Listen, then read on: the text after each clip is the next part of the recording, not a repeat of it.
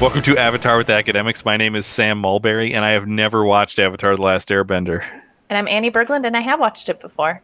Annie, we have made it to Book 3 Fire, Chapter 11, The Day of Black Sun, Part 2, The Eclipse.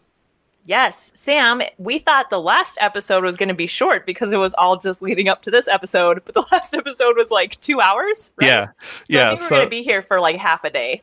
I think so because this one feels so much meatier than I felt like the invasion. Even as I was taking notes, it's like, oh, there's big swaths of thing I don't have to spend a lot of time writing about, um, and and there's almost there's just not much said because that's that one's like a war movie, you know. Yeah. Um, this is not a war movie. This is a this turned into a totally different thing. Um, so we should probably ju- we should probably jump right in because we I think part of why the episodes get long is we spend a lot of time up top, but this really is a continuation of last episode. So I feel like um, just to set the stage because this is one of the few episodes that doesn't have a previously on. Um, we should probably do our own previously on. So Oh. where did where did last episode end?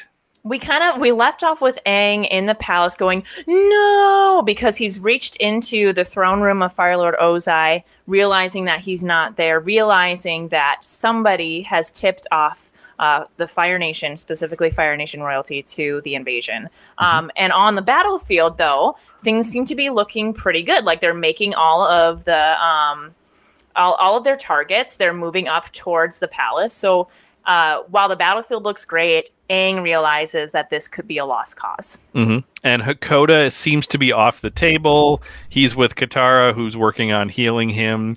Uh, Mhm. So we have Bato and Sokka, uh, who are leading the way, and they're and they're pretty excited because they're like ahead of schedule. Yes. Um, yeah. and and they're unaware of what's happening with Aang. So I think that pretty much and so so we're we're just about to the eclipse too. The eclipse has Right. not happened yet. It's been a fairly unmitigated uh, military success on the battlefield, Yes, which I did not expect. Yeah, it's going very smoothly. I mean, they like meticulously planned this thing. Mm-hmm, So good to All right, see. so let's let's jump into the episode, picking up right there. Awesome. So we start with a shot of the moon to kind of to give us um, some background as to where we are. So the moon is slowly moving in front of the sun. There's still kind of golden light beams coming through. The sun is still shining, but clearly we're getting towards the eclipse. I can't believe you're one sentence in, and I already want to make a comment that, and it's not even something that I had in my notes. It's just occurred to me. It's like this is interesting because it is such a oddly moon centric episode because the eclipse is caused by the moon, Mm. right? The moon moving in front of the sun, and I think there is zero Yue reference. Yeah. Isn't that interesting? I mean, she is the moon spirit, but uh, no reference to her uh, when it comes to the eclipse. Maybe Sokka is moving on. That Sam, maybe it's your Sakasuki moment. That could be. So the battle continues to rage on on in the square in front of the palace city gates, and um, we see Earthbenders shooting boulders from armored cars. We see Firebenders lobbing blazing fireballs back in return. Sokka is sitting behind a wall of it's kind of like metal shields or like a makeshift barrier, and he's strate- strategizing with Bato um, and another Earthbender who I think is nameless um, over a map. And, And I love we see- this. I, I love this because it, it- we we're seeing in last episode we saw Sokka as like the the battlefield, like actually like leading the army from the front. But here it's like we get to see him as like a general plotting out what's happening in the moment. And I, I this is a version of Sokka I very much enjoy. Oh, me too. It seems like we're watching a war movie. Like it, he fits that so well. So Katara, uh, we see her walking and helping her father to walk from out of a building that was overtaken by.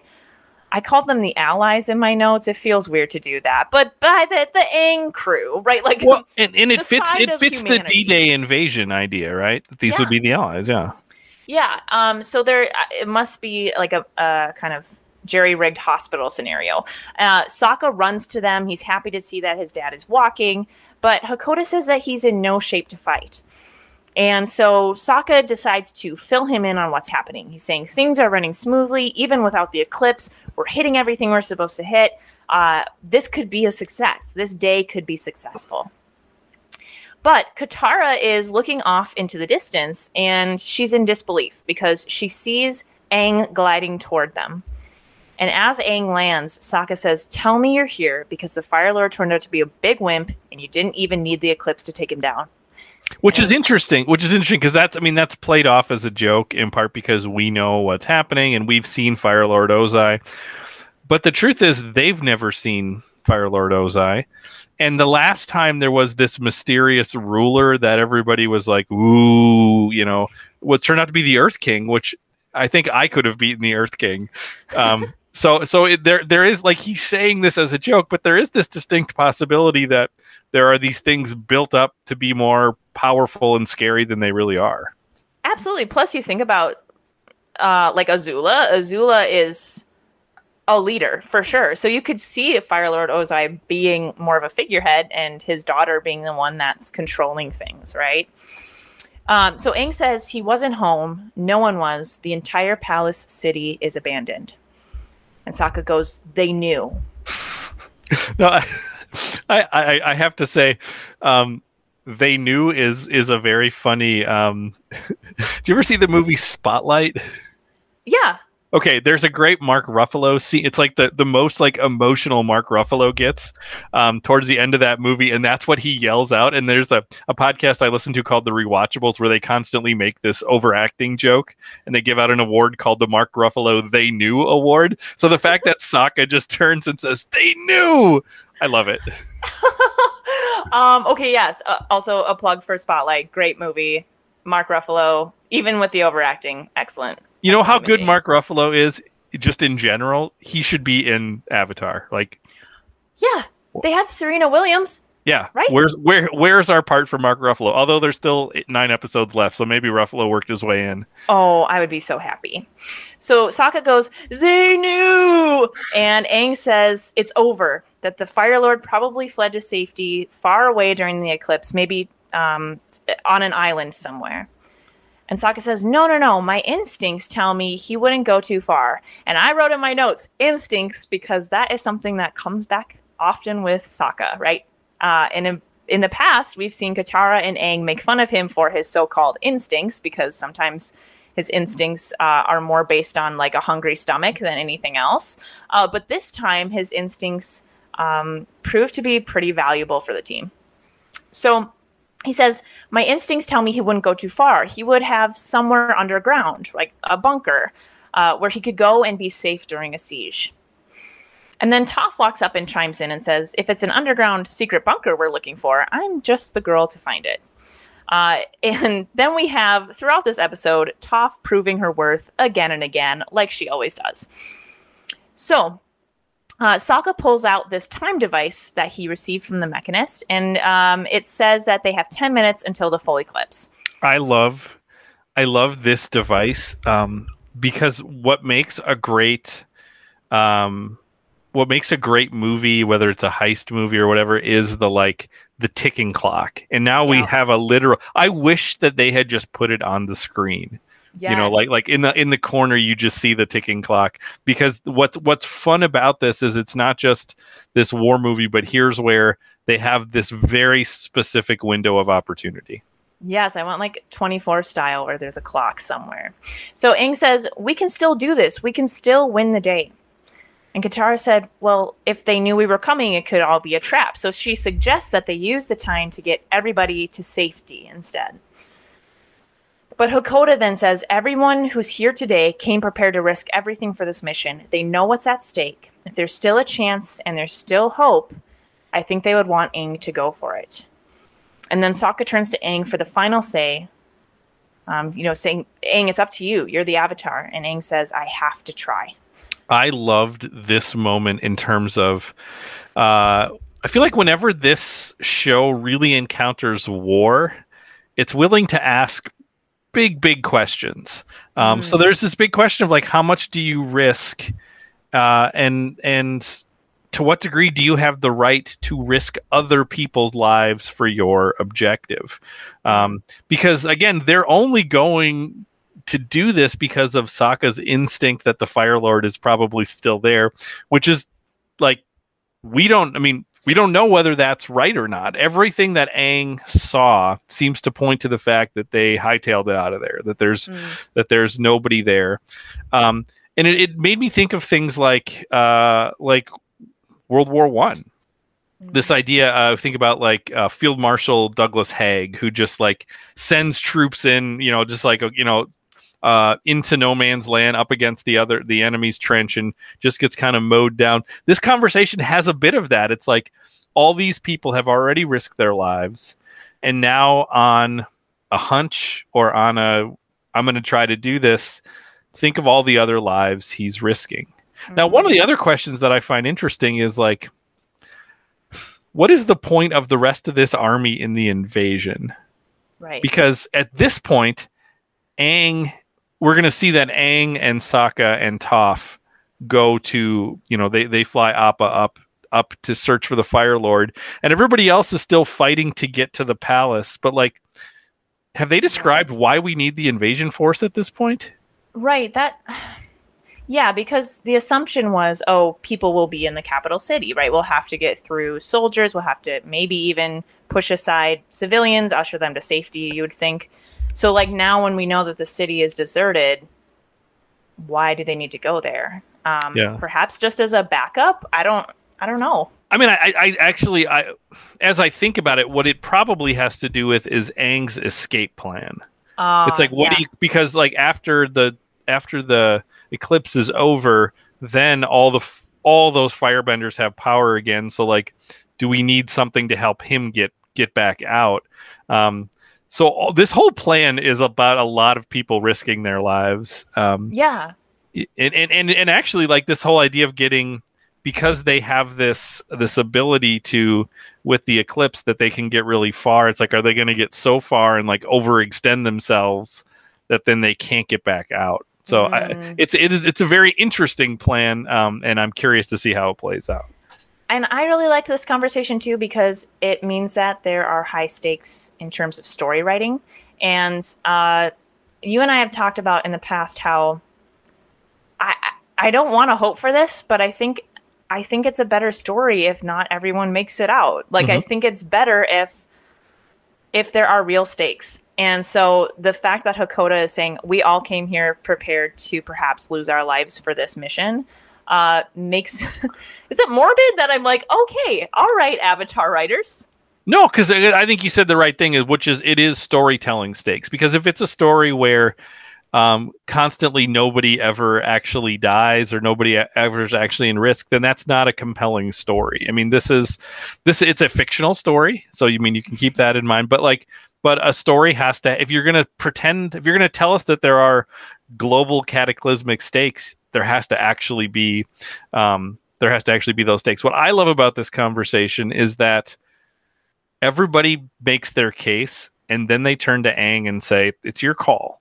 So Mm. it isn't them saying, um, it's different than the beginning of season two at the Avatar state, where it's people trying to say, like, how do we use Aang to our ends, Mm. right? Um, now it's people turning to Aang to say, we're willing, we're willing to lay down our lives potentially for this, but you got to make the call like, Mhm. you have you have the right to risk our lives if you think it's the right move now you can decide whether or not you want to put us in harm's way or whether we should escape Yeah.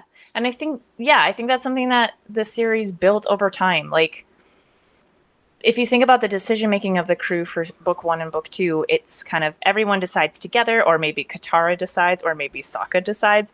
And now we see a maturity in in Aang too to be like, "Oh, people trust me with the outcome here and they trust me as an almost fully realized avatar right like he Mhm. still has something to to prove or something to learn uh, but at the same time uh, I, I think that the series earned it this moment to say no we're actually it's all up to Aang.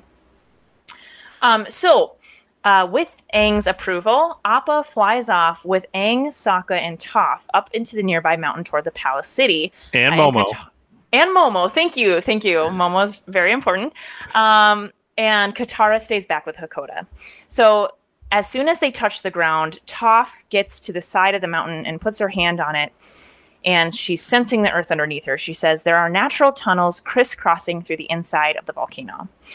So she stands up and lifts her arms into a T shape and then swiftly grabs at the earth and holds the ground in her fists. And she says there's something big, dense, and made of metal deep in the heart of the volcano. And so she earth bends a hole into the side of the mountain. And before the three friends enter, Aang turns to Appa and Momo and he tells them to stay back, stay safe. Uh, we'll meet you after. I love that ever since the Cave of Two Lovers, there's always this Aang turning to Appa and basically saying, I'm not going to make you go underground. Mm. I mean, not that Appa would be particularly helpful in this part, but there, but he, because he says that to him, he says, "I'm not, I'll never make you do that again." And the number of times they go underground or go into caves, and it, I mean, there it is multiple times in in this the run of the show where he turns to Appa and says, "You don't, basically, you don't have to go with us into this." I really like Yeah. that. Yeah, and it's also yeah consistent and um, uh, and also makes Appa appear more like a member of the group and not just the Millennium Falcon. Mhm. right? Like he like he is somebody that contributes and and has fears and has trauma. Um, and I was sad to see that Momo did not also go with them, but that's okay. So they jump through the hole and then they emerge into this intricate tunnel system just on the other other side of this hole. So like the mountain seems pretty hollow. Uh, and Toph senses which directions are dead ends and which then would lead to a bunker. And so as they run through, Sokka just keeps giving her um, praise after praise. And he's like, What would we do without you? And they pass through these small streams of lava, and Toph says, Probably perish in burning hot magma. And Sokka's like, Yeah, yeah, pretty much. So we get some Toph appreciation this episode. Long overdue. So their tunnel opens up into a large cavern, and it has these, what I described as like magma geysers. Is there a word for this, Sam? I think that's probably as good as we're going to get with that. Um, I will say, and, and they, they sort of periodically like shoot out and they have to navigate you know, with this. And um, it reminds me of um, the fire swamp in The Princess Bride a little bit. Oh. You know, where they, it's this very dangerous thing and you have to walk through and avoid the sort of fire shooting up at different points. This whole, um, this whole part of the episode feels a little bit like we're watching somebody play a video game because there's Mm. going to be this series of like, well, how do we solve? It feels very like we're we're I'm like you're watching someone play Legend of Zelda. It's like okay, there's now here's the next thing puzzle you have to solve to get from here to here to here. It also sets up like uh like you're watching a visualization of somebody playing Dungeons and Dragons as well. This whole episode does because literally they go into this cave and they're walking through tunnels and they keep encountering people. Um, so it, it it feels very much like somebody playing a a role playing game in that way as well. Yes. Yeah. For me, it's like Legend of Zelda or Mario 64 or something, and you keep getting to these new checkpoints. Um, so they have this huge cavern with the obstacles of the magma geysers. And across, they can see another tunnel. And Toph says that this leads to the bunker. She can sense that it does so. So Sokka says, Well, we need to be fast, but careful. And then he charges into the cavern as a burst of magma nearly fries off his face. And Aang is able to airbend and cool it. And he's like, How is this careful? And Sokka says, I was wrong. We need to be fast, careful, and lucky. So they reach the other end of the tunnel through maneuvering through the geysers, but realize that it leads to a pit with a river of lava around it. And it seems like there's no way out, right? So they literally run up to a cliff. Um, and it, I wrote that this is very reminiscent of Aang's nightmares. So if you remember from his nightmares, he uh, enters through the big ornate fire emblem door, uh, and then he's standing on this cliff with lava surrounding him. Like this is literally what he was envisioning. Um, and so uh, Aang decides to open up his glider, and he tells his friends to hold on tight. And they soar over the expanse of flowing magma to safe ground on the other side. Uh, and it's a scene of like Sokka and Toph being terrified. Right. And I will say this this is the part that feels like you're playing Wind Waker or something. It's like, okay, we have a challenge. Which of my items that I have with me can I use to overcome this challenge? I mean, and and in that Link even has this big leaf that's like a glider. Like it's Mm. even like they use the same tool you would use in uh in in Wind Waker. Like I love and I, I and yeah, I I love I love this kind of thing. And this is Oh. why I, I keep feeling like, why is there not a great Avatar video game? Like, it some of this stuff just lends itself so well to some of the the the items that people have, the characters that exist. Yes, I can only hope that they do that. Plus, like every good video game has a couple of shopping scenes. Like even in Wind Waker, you can go buy stuff. So Mhm. I mean, come on, come on. Yeah. Uh, I can't wait for this to eventually happen. So uh, they get to the other side of this magma to safe ground, and they see a door. And Sokka says, "That's some door," and it's huge, circular. It's a big metal bunker. And Toph says, "Not a problem," and she kind of like brushes aside her friends, and she uh, swiftly jabs her elbow into the door to dent the metal, and then kicks and karate chops it open, bending the metal so that they can get through. And Sokka says again, "I'm so glad we added you to our group." Well, and it's of course they couldn't get to where they were without Toph. yeah. I was gonna say like like like it almost feels like they thought, well, Toph hasn't been important enough for a while. We need to like, I mean, this would this whole thing would be impossible if they didn't have her because they couldn't have found the bunker. They couldn't have found their way through the tunnels. They couldn't have gotten through the metal door. I mean, like all there's all these things that if you were the Fire Lord and you didn't know about Toph, which I'm sure he doesn't, would be like, wait a minute, there's a, somebody who can do all of these things. Like it's it's really great. Yes. So, meanwhile, back with the army, um, Hakoda's army is making its way up this winding mountain pass to the palace city. And uh, a Fire Nation general, it looks like, looks over his shoulder at the sun and commands his soldiers to retreat and move to the secondary defensive position. Now I got to say this image of the of them fighting their way and this up this winding path like switchbacks, right? Does it remind you of anything you've seen in this show? Uh, no. This looks it looked to me it had the, some of the same visual imagery of um when the Fire Nation is attacking the Northern Air Temple in season 1. Remember they Oh. have their tanks and they're winding they're they're going up these switchbacks to get there um and and you see the you know you see our heroes fighting from above there it's like this is a, a flipped version of that Yes, I love that. So Bato and the Earth and Waterbenders prepare to take the mountain in the remaining minutes before the eclipse. It's very near. And Katara helps to support her dad as he limps alongside the soldiers. So there's still some good progress with Hakoda's army. Back inside the bunker, a Fire Nation guard is pacing and whistling to himself, but he gasps as he sees the three friends approach. And then seeing Avatar, uh, seeing Avatar Aang, seeing that he is obviously outnumbered, he quickly gives up the location of the Fire Lord's chamber. so so this seems to point to the fact that they had no sense that they would ever get this or that that um the invasion would ever get this far.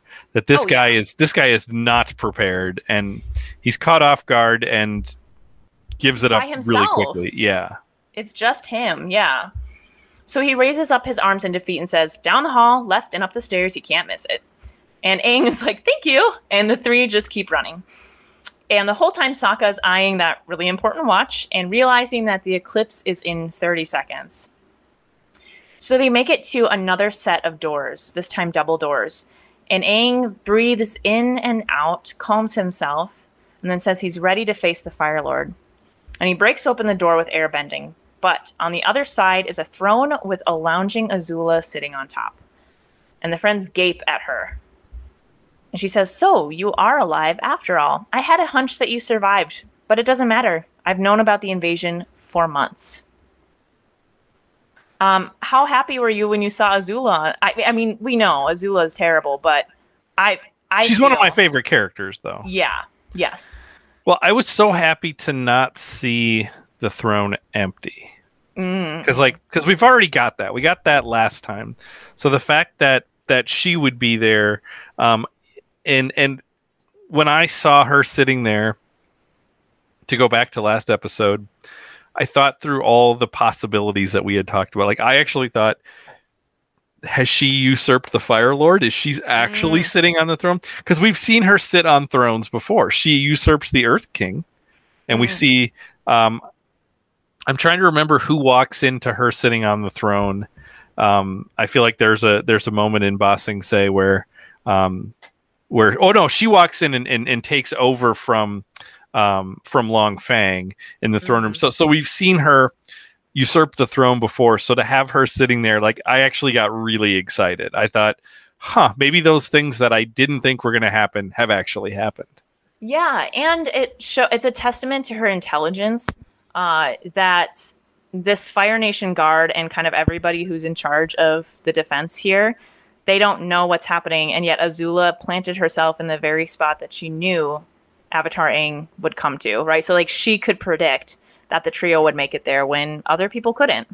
and it makes me wonder how much she told i mean clearly they knew about this invasion the fire lord does um, but i presume she didn't tell him about the avatar being part of it Mm, so i'm wondering if she is going to this room almost as a kind of damage control to be like well then i can confront the avatar because i actually it's maybe in my best interest to keep this notion that the avatar is dead to keep this going Yeah. Oh, I never thought about that. I'm sure that's got to be it. But so we have Azula there, and then we have Azula's brother uh, in the next part of this episode. So at another part of the secret uh, secret bunker, we see Zuko approaching a much smaller doorway lit with two very small, modest torches. And he, the same as Aang, breathes very slowly as he approaches the door and then bows his head and he says, I'm ready to face you.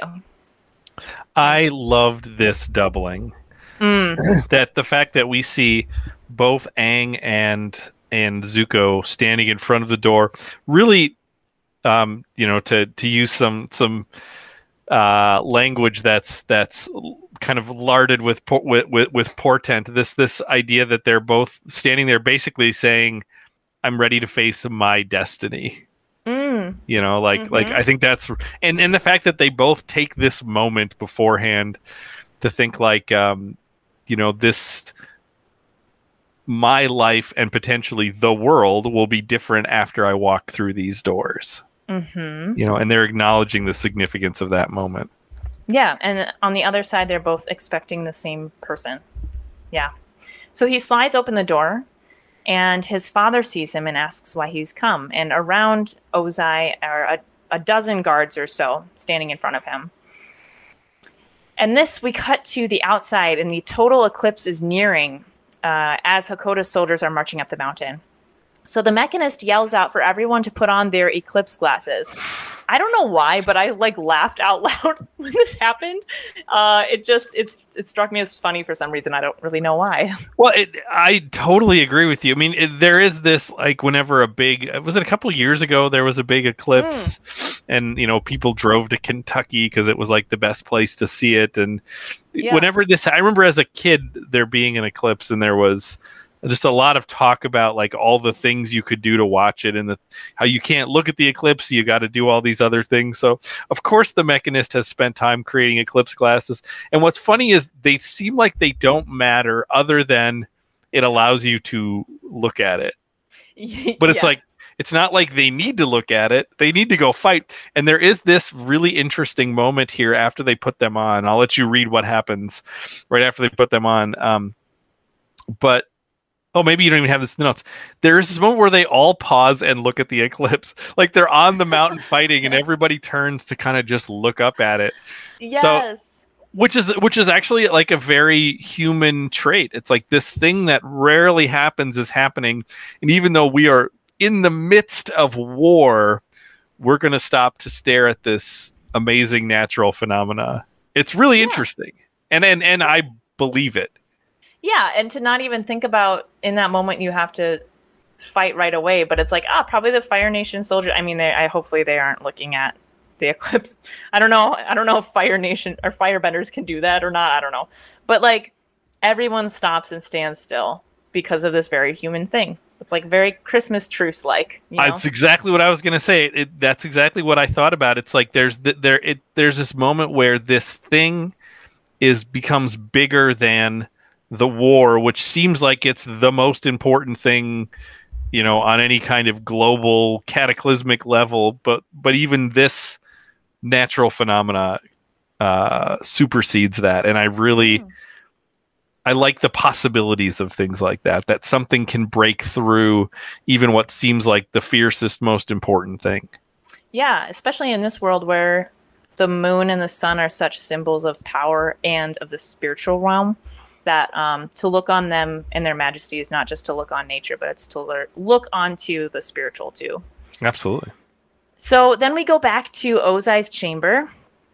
And this is where I'm going to start a new segment, Sam, where we are going to be speaking the dialogue together, you and me. I love it. Little readers theater kind of. Yes, readers theater. So I'm going to be Zuko. I figured you might want to be Mark Hamill. wow, do I have do I have the gravitas to pull off Ozai? Absolutely. I'll, I will do my best. Okay. Um, so it, there's a little bit of back and forth between Zuko and Ozai. It's actually a very um, dialogue heavy episode. So we'll keep going back to Reader's Theater. um, but here's where we begin. So Zuko um, is talking to Ozai in the, the bunker and he says, I'm here to tell the truth. Telling the truth during the middle of an eclipse? This should be interesting. And then he ushers the guards to leave them. So it's just the two, father and son. And Zuko says, First of all, in Bossing Sing Se, it was Azula who took down the Avatar, not me. And then Azu- and Ozai asks like why she'd lie about that, and Zuko says because the Avatar isn't dead. And Ozai is genuinely surprised and angry. And then Zuko says, in fact, he's probably leading this invasion. He could be on his way here right now. And then Ozai yells at Zuko to leave if he knows what's good for him. And Zuko says, That's another thing. I'm not taking orders from you anymore. And then Ozai says, You will obey me, or this defiant breath will be your last. Then Zuko draws out his two swords and says, Think again. I'm going to speak my mind, and you are going to listen. Ozai. Uh, so then Ozai, powerless uh, during the eclipse, kneels and he listens to his son. So it's this it's this interesting like confrontation moment, and I love that that uh, the the fact that this is happening during the eclipse like shifts the power dynamic mm-hmm. because you realize that Ozai when he thinks about the power and authority he has in his family, especially with Zuko, and for all I know with the Zula, that it is a power which comes from it is an authority which comes from his physical bending power, not mm. from any kind of love or respect or anything like this. So once he is stripped of that power, like it there is no appeal to like but i'm your dad like like you do what your parents say it's like it's like he has burned through all of that as he has literally burned his son uh, in the agni kai yeah also zuko drawing out his two swords is real cool and also i you and i talked in uh, maybe when we were before the last episode, like there's a moment where you're like, is Zuko gonna kill his dad? Right? Like well, there is a real moment. Yeah, and it it, it creates the opportunity for um my Macbeth subplot. Like like this like again, I'm watching pos and I know it doesn't go that way. I'm, spoiler, we're gonna spoil this in a little bit, but like it creates this moment where I'm like, oh, maybe he's gonna this is where he's going to take out the Fire Lord, which would be unexpected because Aang was going to do it. And when Aang finally gets to this room, he's going to realize there is a new Fire Lord, and it is Zuko. Like, like that could have happened there, and like that's exciting to me, you know. But that's not the way the story goes. But that's right. it's like this potential. So, so when you're watching it for the first time, and you see him pull those out, I mean, it's it's he literally is like pulling a gun, and once that's done, you know, it's like okay, what's uh that it is clear where the power lies in this conversation and it's exciting that we don't that we know Zuko so well, but also don't know him well enough that we don't really know what he would do. Like, right, he he that, shifts enough that you're like, I don't know which version of Zuko this is. Yeah, exactly. And like he left a letter for Mai. Like I don't know. There's just there's a lot of weight on this interaction. Plus, there is a sense we don't know what happened, but there is a sense that Ozai was involved in something which made him the something with his father which made him the fire lord. And we know that the next thing we saw that his father was dead. So it's mm. like it maybe this isn't so out of the question that somebody would assume the throne by usurping their father Mm-hmm. Mm-hmm. So uh, we only get a glimpse of that conversation, and then we go back to Azula. Um, and Aang orders Azula to tell them where Ozai is. And she says, You mean I'm not good enough? You're hurting my feelings. And Sokka immediately sees through her game and he tells her to stop wasting their time. He says, You're powerless right now, so you're in no position to refuse.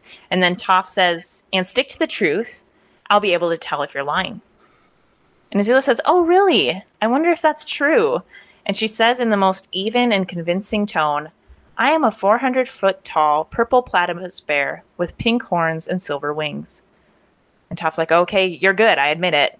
So, so, she, so she's a sociopath, is what we're learning. yes. I mean, we kind of already knew that, but like, like it's like she's passing the the all the obvious tests of like, yeah, your little lie detector. It's like, it's like there isn't blood that courses through these veins. I am that cold blooded of a person. Yes. Uh, and um, so then Toph, realizing that she can't sense the truth here, bends Earth up to encase and immobilize Azula instead. And Azula, though, somehow is able to break through these Earth restraints without hardly moving at all. Sam, do you know how? Well, we're going to find out how um, in just a moment. But when when this first happened, I was just like, I was so baffled because it's like the rock around her just crumbles. And I thought, mm-hmm. wait a minute, the eclipse is going on. Plus, she's a firebender, even though she's a powerful fire. Like, if she had her powers, could she break out of this? Yes, because she could mm. do some kind of lightning thing. I'm sure there's a way, but like when she did that, I just I, I was my jaw dropped. Um, Sam, literally just right now is the only time I now realized what happened. Oh, on on air.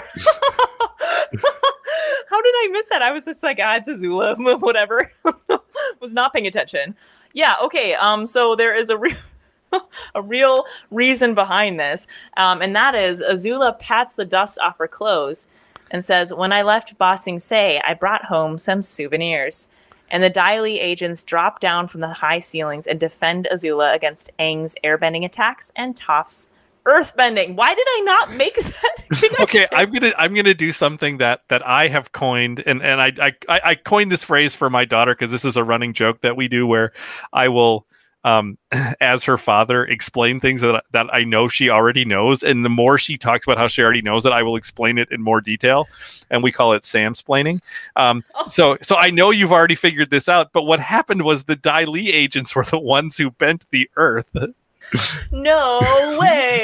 yes, you see, they have the power to bend Earth, and that was Earth that was surrounding her.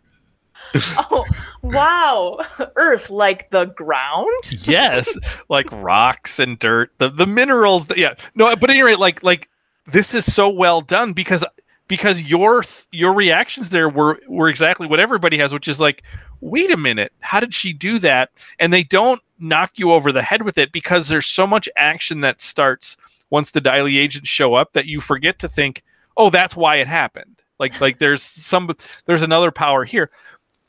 But what's really interesting about this is that we think we're conditioned to think waterbenders hang out with waterbenders, firebenders mm-hmm. hang out with firebenders, earthbenders hang out. So that's what because that's what makes the avatar so powerful is he can do all of these things, right?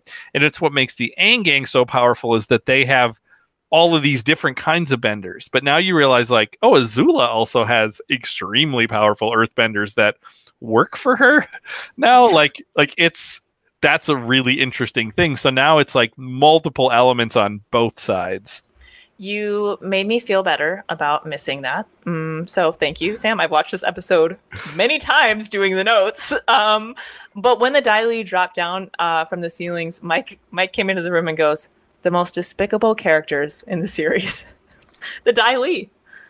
That's what he more, thinks. More than Long Feng, or does he group Long Feng in group, with them? Okay, grouped in. Yep, grouped yeah. in. I mean, selling over their entire country. But okay, not that we need to relitigate the Dai Li, but we're going to do it.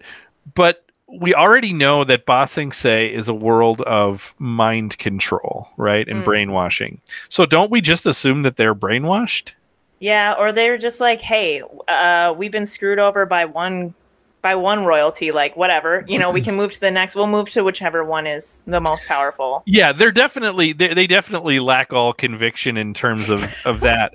But but what I what and I actually don't know this is what what I wonder is are they brainwashed and she just knows the the the code mm. to sort of hack into them or if they are actually independent agents who are like just siding with wherever the power is. That's true. I never really thought of them as continuing to have their their brainwashed. Yeah. Mhm. Mhm. I still think they're despicable, but yeah. that makes it a little bit better. Right, but do they have agency or not? No, I, I agree yeah. with you. I, I agree with you. I just don't know I don't know how the Dai Li works. Yeah, and that's that's one of my questions too. As we get to the end of the episode, we have some like lingering questions we're going to talk about, and one of them is like, what happens to the Dai Li, and like, and what happens to Ba Sing Se too? Mm-hmm. And did she um, only bring two Dai Li agents with her? like, are the or are these just the two that are with her now? But does she have like, like a legion of them? Because there were a lot of Dai Li in Ba Sing Se um, I presume a bunch of them are helping to maintain Fire Nation order in Ba Sing Se. Mm. Um, but I don't know. Like I don't I don't know what happened to the rest of the Dai Li. It's, yeah, that's kind of scary to be like, oh, I guess the Aang gang has to keep looking up to the ceilings from here on out right. because you never know if the Dai Li will be there. So uh, then we go back to Hakoda's army, and it's reaching the top of the volcano, and they see the palace city at the summit. And Bato has the tanks and soldiers surround the periphery to secure the palace by the time the eclipse ends. So they have roughly about eight minutes, right? The tanks descend into the city streets, and Fire Nation soldiers try to fight back, but realize pretty quickly that they can't bend during the eclipse, and so they just surrender with like a, er, mm, okay, we're we surrender, right? Like it's they just drop their weapons. Now, what I liked about the start of this, um, the start of this scene is we get a callback to a shot you really liked, which is in last episode we had Aang sitting up on this ridge and viewing the palace, and now we're back to this ridge again, but it's now the kind of in the view of the Earth of the um, the invasion force, and I thought that yes. was really cool. Yeah, and no longer deserted because the Fire Nation soldiers have been pushed back, um, which is exciting. So then we go back to Zuko and Ozai and back to our Reader's Theater. Are you ready, Sam? I am ready to be Mark Hamill. I actually, okay. I, I, need you to call me Ozai because like I'm kind of method when I do this, so I oh. I want to be referred to in character. Yes, excuse me. I am so sorry, Mr. Mulberry. Um, okay, so wait, wait, uh, you just I'm... called me Mr. Mulberry. Fire Lord Ozai is what that's my character. My apologies, Fire Lord Ozai. so Zuko says, "For so long, all I wanted was for you to love me, to accept me, I thought it was my honor that I wanted, but really, I was just trying to please you. You, my father, who banished me for talking out of turn. My father, who challenged me, a 13 year old boy, to an Agni Kai. How can you possibly justify a duel with a child? It was to teach you respect. It was cruel and it was wrong. Then you've learned nothing. No, I've learned everything, and I've had to learn it on my own. Growing up, we were taught that the Fire Nation was the greatest civilization in history, and somehow that the war was our way of sharing our greatness with the rest of the world. What an amazing lie that was. The people of the world are terrified by the Fire Nation. They don't see our greatness. They hate us, and we deserve it. We've created an era of fear in the world. And if we don't want the world to destroy itself, we need to replace it with an era of peace and kindness. Your uncle's gotten to you, hasn't he? Yes, he has. Ooh. So I, I, love a couple things from this from this it, this scene and just in general. Um, we haven't spent a ton of time with Ozai. Um, mm. Do you did you notice what Ozai had with him while he was kneeling there, sitting there? I didn't. He had tea with him. Oh yes, I did see that. Which I which was like, oh, interesting. He also, and this is all credit to Mark Hamill he kind of sounds like Iroh. Like he, he sounds like a different character, but like there are things in the way that he talks that's like, oh yeah, like I could they sound like brothers enough. Like mm. you know, like like they've they've maybe had some different experiences. They have some different ways of enunciating and talking, but but it's not completely unrelated, and I like that. Um yeah. things that I loved about this scene is I love um I'm a sucker for conflicts between generations and this is such a great like uh, father son scene, father son conflict scene. Um, you know, and there's this idea of like, how could you do this to a child? And he's like, I was, I was here to teach you respect. I was here to like, so like him viewing his role as a parent of being one thing, and Zuko saying, well, actually, maybe it was supposed to be something else. And then Zuko just cuts into and cuts through all of that Fire Nation propaganda that we see when Aang is at the school, right? We mm. see Aang getting sold this bill of goods about what the Fire Nation is up to. But we realize that unlike most most Fire Nation people, even Fire Nation soldiers, Zuko is one of the few people who've really seen the world. Yes. I mean, he's not he's not only been to places as a conqueror, but he's lived as a a pe- as a peasant in Ba Sing Se. He stayed over at Song's house, like, mm-hmm. and had dinner with them, and bonded over being burned by the Fire Nation.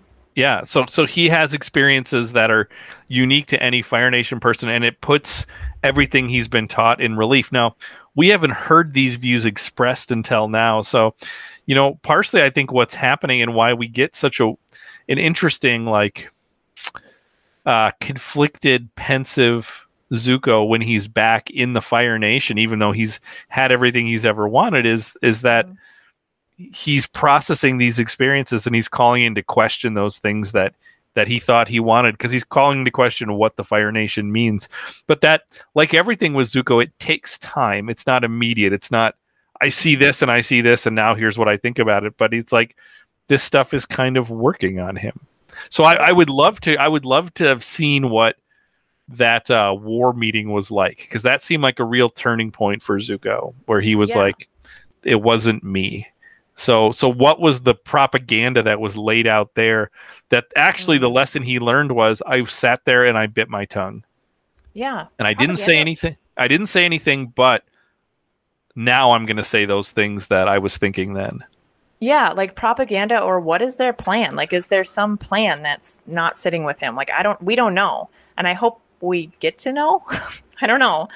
Um I also appreciate this scene because they start out not with like what the Fire Nation has done wrong or anything. It starts with all I wanted was for you to love me and to accept me. And it's such a gutting episode truly to think like this boy isn't really just going to his dad to lay everything out. It's like all I wanted was you to love me, and I know now that that is something I just cannot get from you.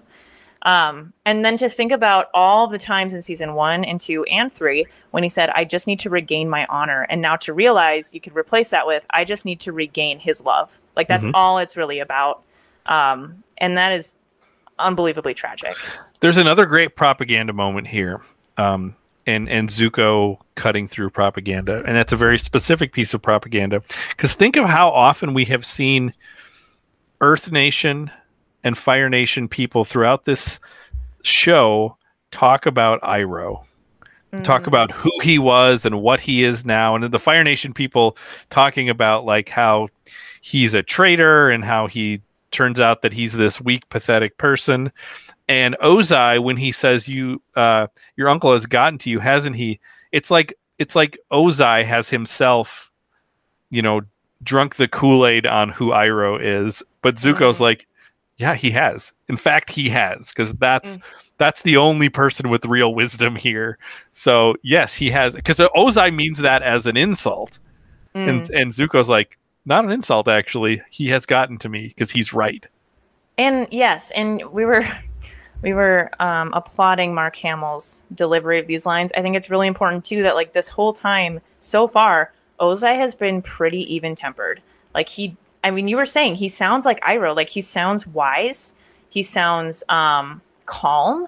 But then the part that pushes him is when uh, he starts to hear Iroh coming out in his son, and that's mm-hmm. when he mm-hmm. laughs in the face of Zuko, and it's like now we get a little bit of the maniacal Fire Lord kind of like not over the top, but just like this person is evil. It comes out when he sees Iroh's kindness coming through his son. Right.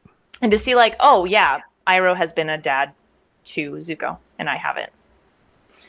Um, so then we go back with the Aang trio, and uh, Toph and Aang are fighting off the Dai Li. Uh, I'm not sure where Sokka is at this time. Poor guy. Well, this is Um, one of those moments where there's a bunch of benders and Sokka just sits back and it's like, you guys do your bending stuff. Yes. he'll he'll make a plan or something.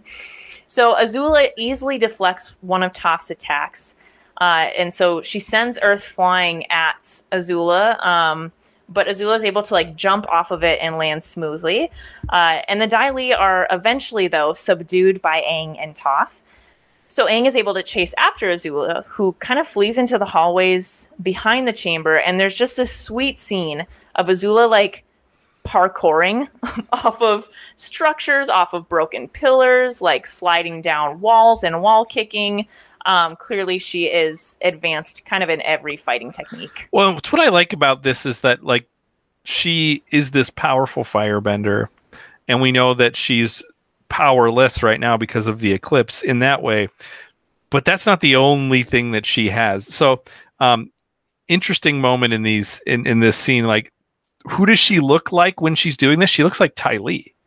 It's like Mm. it's like she's as much of an acrobat as Ty Lee is, you know, or at least Mm. has learned some of the acrobatics that Ty Lee has. Ty Lee's not a bender, but but that's part of her power, and it's like, oh, Azula has part of that too. Yeah, I haven't seen many um like East Asian samurai movies, uh, but I have seen some scenes. I've seen like Crouching Tiger, Hidden Dragon, you know, and it does remind me of like the being soft on your feet, like floating through the air, looking like you don't even need to touch the ground. Like that is the effortlessness by which Mhm. Azula is able to run through and um and kind of like create this chase scene. So um Aang says to Toph as they're running after Azula, I can't pin her down. She's too quick. But they chase her into this dark hallway, and um, Sokka begins to plead for Aang and Toph to wait. He's rough, running and huffing and puffing behind them. And he says, Stop attacking because Azula is playing with you. He says she's not even trying to win this fight. And at this, Azula stops to listen from some distance away and says, Not true. I'm giving it my all. But Toph accuses her of wasting their time, and Azula says, Since you can't see, I should tell you I'm rolling my eyes. And Toph says, I'll roll your whole head. And Sokka tells them to keep ignoring her. Like she continues to bait them. She's continuing to get them angry, riled up, and distracted. This is one of the best things that they do in this episode narratively, which is there is this convention. Um, I know it's sort of famous in like James Bond movies, and then I'm not sure where it gets. There's definitely a piece of culture where like a parody kind of thing where somebody calls it out, and it's Mm. this idea of like the villains monologuing. It's like they have the the villain has captured James Bond or Batman, it's just like this is a trope, right? And then instead of just killing the person, right, they make this long speech where they also lay out their whole plan and explain it. And basically, narratively, what's happening is they're giving this person time to figure out how to break out. And it's just like, and it's one of those frustrating things with villains where you're like, why don't you just like cut this person's head off or do whatever? Like, why, why is it, why do you insist on monologuing? And then, you know, and and and I again, I can't remember what it is where where this gets called out, but there's there's definitely something, and then this really just becomes a trope. What we get here is this example of Azula monologuing. Mm. Instead of confronting this or that, she's just talking and talking and talking. But instead of it being a f- like a flaw Mm. for Azula because she's brilliant, it's actually it is her whole strategy, which is I need to run the clock out. I need to Mhm. run the clock out on these eight minutes, and if I can keep monologuing and keep like baiting them in this direction, I will run the clock out, and then all of the sudden, you know, they, they will have forgotten that there was a that there was a, a, a window of opportunity, and she just needs to run that out. I think that's such a brilliant play off the idea of monologuing. Yes, for sure. Yeah, and to be like, and to your earlier point too, it's like it's not even just to keep them away from the Fire Lord to keep the Fire Lord safe, but it's also to keep her safe so that the Fire Lord doesn't know that Aang's alive, right? Mhm, Like mhm. she is so ahead of everyone. So the three of them then, you know, realize that she is baiting them. They walk in the opposite direction, but Azula says, "So, Sokka's your name, right? My favorite prisoner used to mention you all the time." And Sokka stops and spins around. And she says, She was convinced you were going to come rescue her. Of course, you never came, and she gave up on you. And we see Sokka start to cry. Tears are streaming down his face. And without a word, he charges after Azula and he's screaming at her. And Azula shifts her arm, and she's secretly holding a blade that only we can see. But Toph senses the metal click of the blade and uh, sends Earth flying to slam Azula's hand against the wall and hold her there. So it's like both her arms are shackled in Earth to the wall, and there's no Dai Li this time to get her out. And Sokka pushes Azula against the wall and yells in her face, Where is Suki? Okay, so we talked about how Azula is like has some of the acrobatics of Ty Lee. Who did you think of when Azula pulls out this little like blade thing? I don't know. Wait, who? Isn't that like Mai? I mean, Mai is always like throwing. So it's like she has she knows what Mai's style as well. True. I start okay. to understand their friendship a little bit di- differently. yeah, like they're all just training together. Yeah. Or it's also interesting to be like, maybe Azula doesn't really need either of them. Like she can kind of do all of those things. Uh, but she also likes to just control people. like yeah, I think part she of it li- is just yeah, she likes to have people. a yeah, she likes to have a crew so she can kind of have people she's in charge of, and she definitely uses them. Um, you know, uses them to to her tactical advantage, but it. Mm. Just in these little moments, it sort of points to like, oh, she has power that, uh, or has abilities that I did I was not fully aware of. Yeah, I mean the girl is taking down. I mean she's holding her own against an earthbender master and like an airbender master while she does not have bending. Like that's bold and she knows that she can handle it. So then we go back to Zuko and Ozai. Um, so I'll be Zuko again here. Zuko says, After I leave here today, I'm going to free Uncle Iroh from his prison and I'm going to beg for his forgiveness. He's the one who's been a real father to me. That's just beautiful. Maybe he can pass down to you the ways of tea and failure. But I've come to an even more important decision. I'm going to join the Avatar, and I'm going to help him defeat you. Since you're a full blown traitor now, and you want me gone, why wait? I'm powerless. You've got your swords. Why don't you just do it now? Because I know my own destiny. Taking you down is the Avatar's destiny.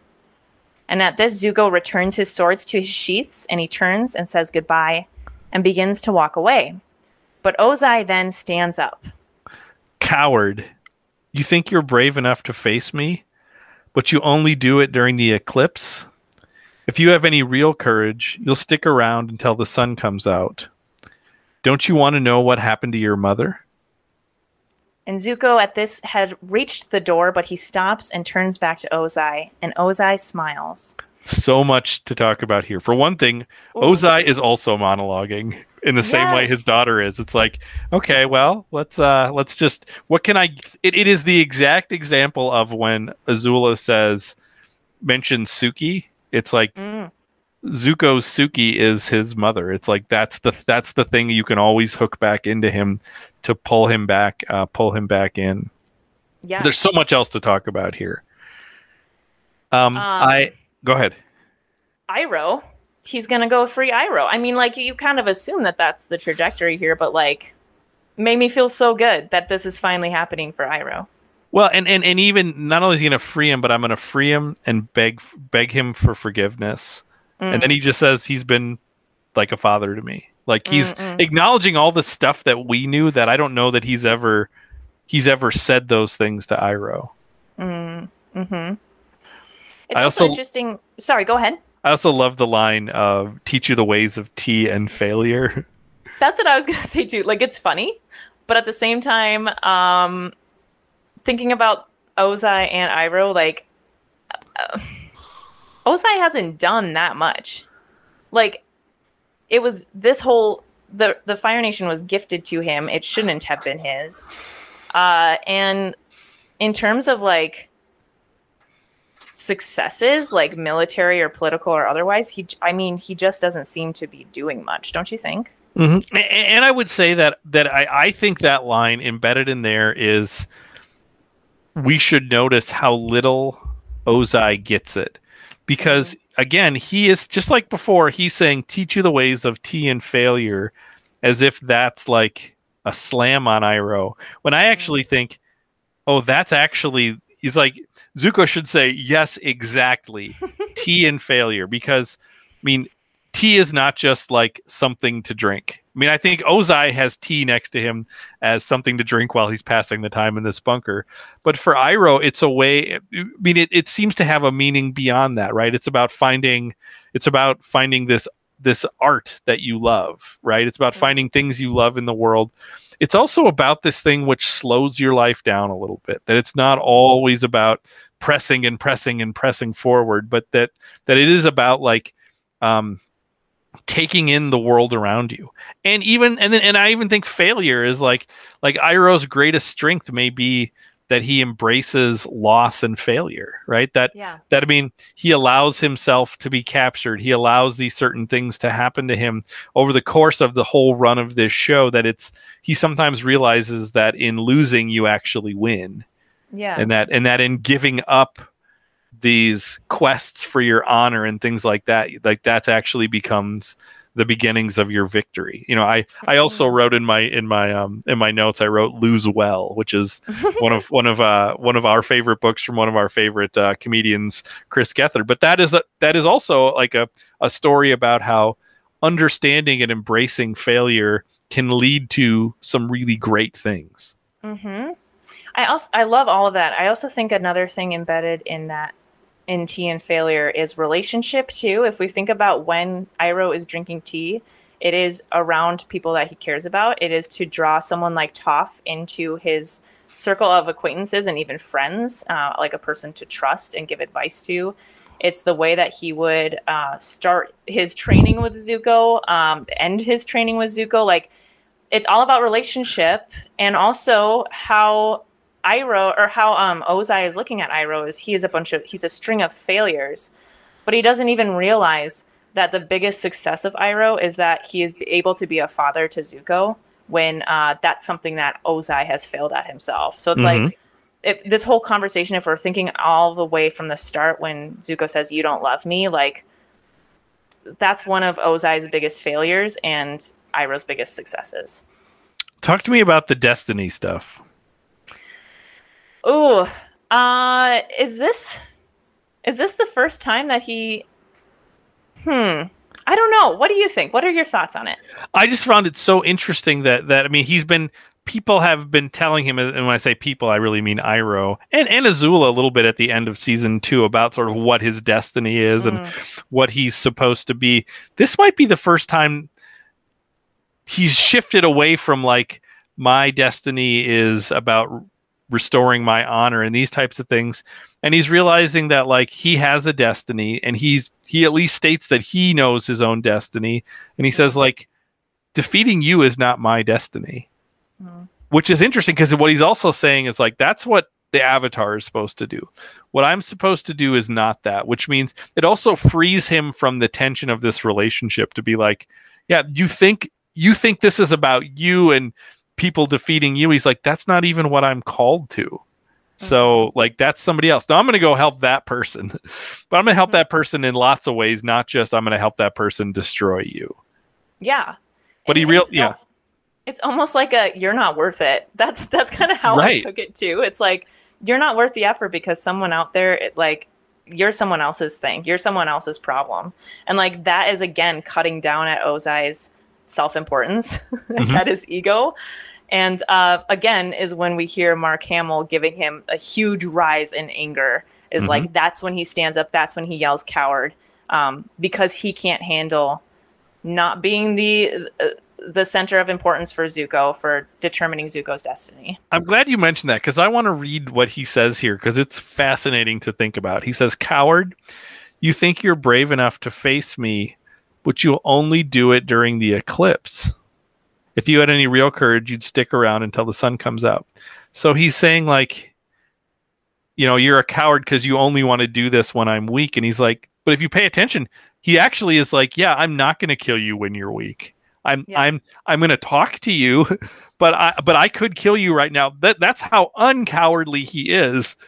And he's like like if he was a coward in in in uh, Ozai's eyes, he would have taken those swords and taken his head off.